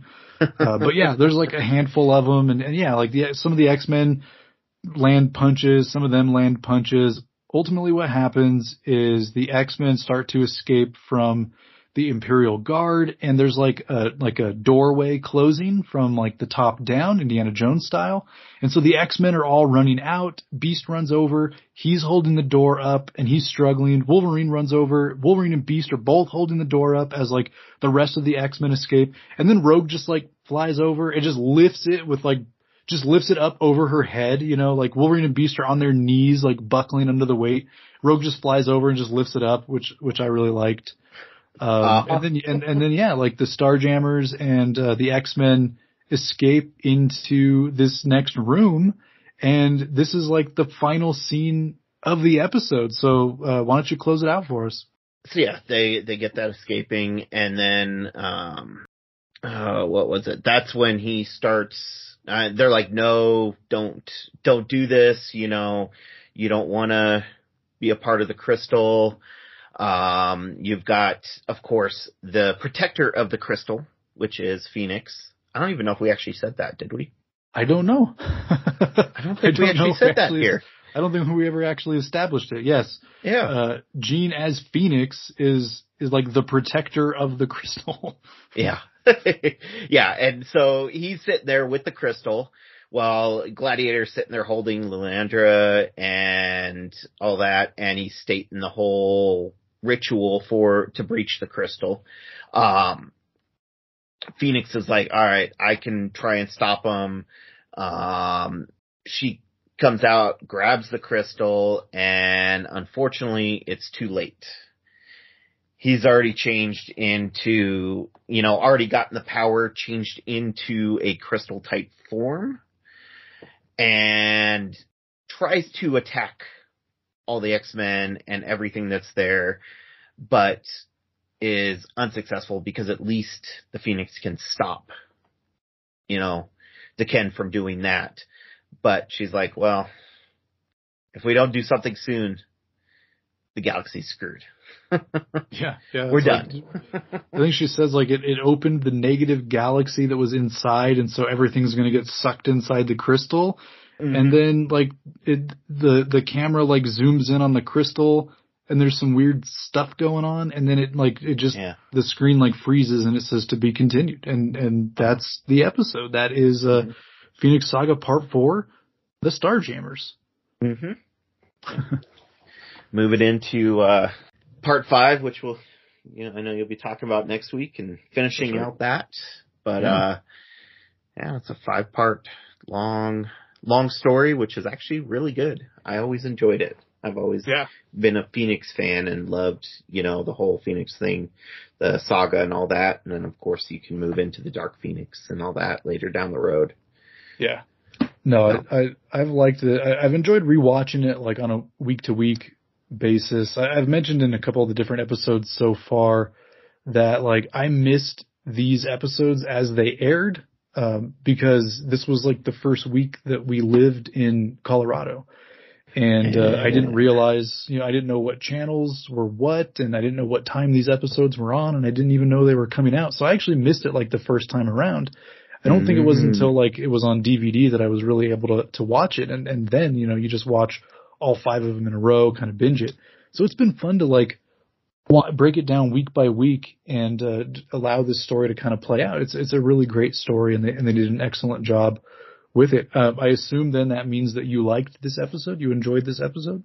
Oh yeah, oh yeah. I mean, I, there's really not many of the animated series that I didn't like. Yeah. You know, I mean, yeah, there's a couple things here and there, and then it's like, okay, why did they do that, or why did they do that? But it's like, they're still overall, they're so well done. So, yes. yeah, no, it was very, very enjoyable episode.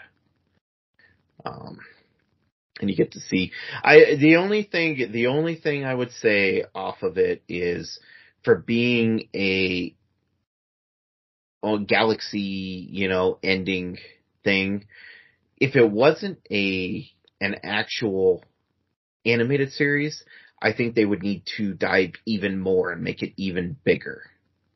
Yeah. You know, because it's galaxy ending. It's not like it's Earth or anything like that. You know, this is, I mean, going into the Avengers, this is Infinity War and Endgame type level, you know, type thing. Yeah. You know, this is yeah. huge. So I think if it was like more real, you know, actual real life, not animated type, you know,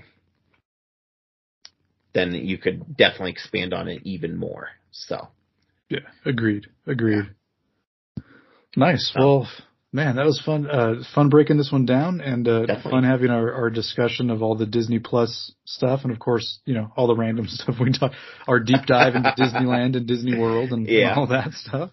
Uh, it was a lot of fun. Um, so I, I think I'm I'm ready to to kind of call it. It's, it's late where we are, and we've been recording for quite a while now. So uh before I let you go, why don't you go ahead and plug whatever it is you would like to plug or whatever it is you need to plug, and then uh and I think we can call it an episode.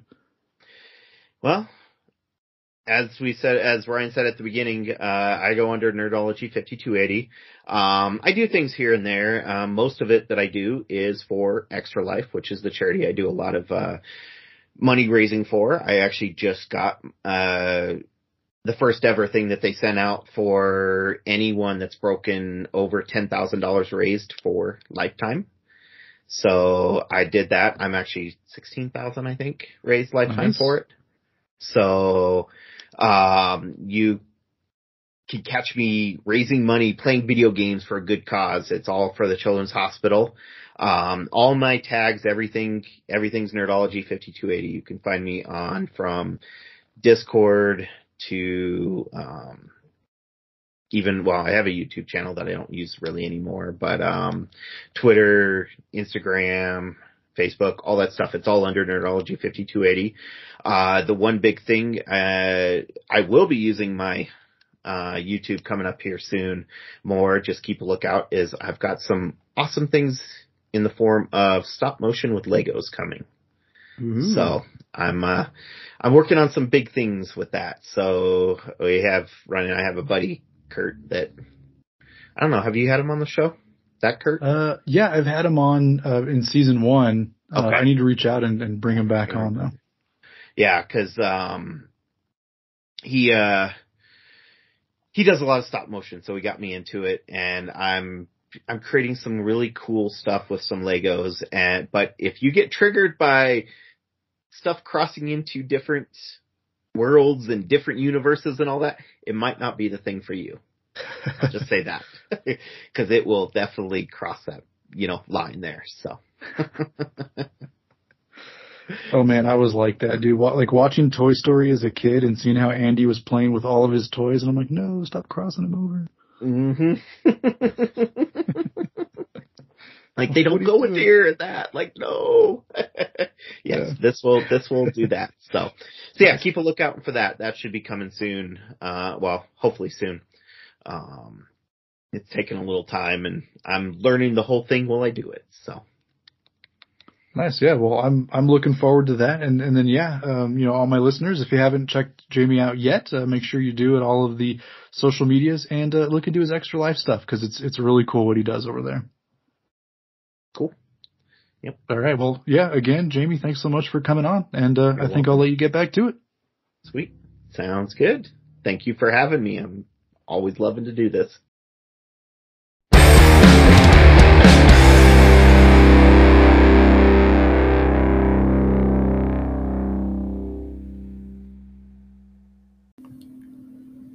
So, bub, there you have it. That is my conversation with Jamie Sherman from Nerdology fifty-two eighty and Extra Life.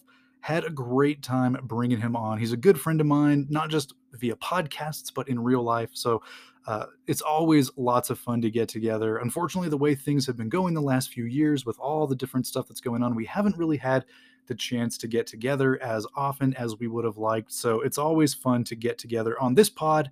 Uh, but as you can tell, you know, we we kind of talk about some personal stuff, and we do kind of tend to ramble on a bit. So I hope that you all enjoyed all the talk about uh, Galaxy's Edge and Disney World and uh, Jamie's anniversary with his lovely wife. Uh, and, and again, I hope that, that that sort of stuff didn't turn you guys off. Uh, but if it did, I do apologize. And I hope that our awesome top five was able to bring you back in, because like two in a row of just amazing, amazing top five. Well, I mean, what, thirty-three in a row, give or take, of, of amazing top fives. But this was another really fun one, as, as I personally am kind of what I feel there has been a drop in quality of the Disney Plus series over the last few.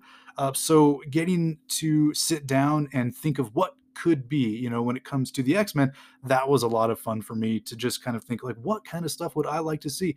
And of course, hearing all of the ideas that Jamie had for his top five was all fantastic. And of course, what a great episode of X-Men, the Animated Series, the Starjammers. Uh, maybe we could do with a few less Hepzibah. uh, but otherwise, like a really great episode, really solid episode. And it takes us right into our finale that we will be covering next week. So again, Bub, I hope you all enjoyed this episode with Jamie as much as I did. So Bub, if you liked the show and want to keep the conversation going, you can follow me on Instagram at TalkinSnicked, or reach out to me via email, talksnicked at gmail dot com. And of course, if you are so inclined, click the link in the show notes. Check out the Talkin' Snicked Discord. I'm trying to grow it. We've got like a dozen people in there now, so it's it's really heating up. Um, and if you remember back to the episode I did with my sister, I was railing about the fact that I still had not received my pledge for Marvel United X-Men. Well, since that day, uh, I have finally received all my stuff. So I've been posting pictures of the different miniatures and the different villains and, and all the different characters. So if you have any interest in that, again, jump on the Discord. If you want to talk about episodes of Snicktoons or episodes of Talkin' Snicked proper, Uh, if you just want to talk about Wolverine, or maybe you have a pretty sweet action figure, or a, just a total collection that's amazing, jump on the Discord, come say hi, post your pictures, and, and let's talk Wolverine and the X-Men. One last thing, Bub, before you leave, make sure you stay to the very end. Check out the track Back From The Dead. It was a song inspired by Wolverine himself, written, composed, performed by Retcon X. Um, I know that he hasn't been doing some stuff over the last few years, but you can find his entire library on Spotify and on YouTube. All you have to do is search for Retcon X and you can find it. It's all original music inspired by the X-Men. So if you like Back From The Dead, I highly recommend you check out his stuff. Until next time, Bub.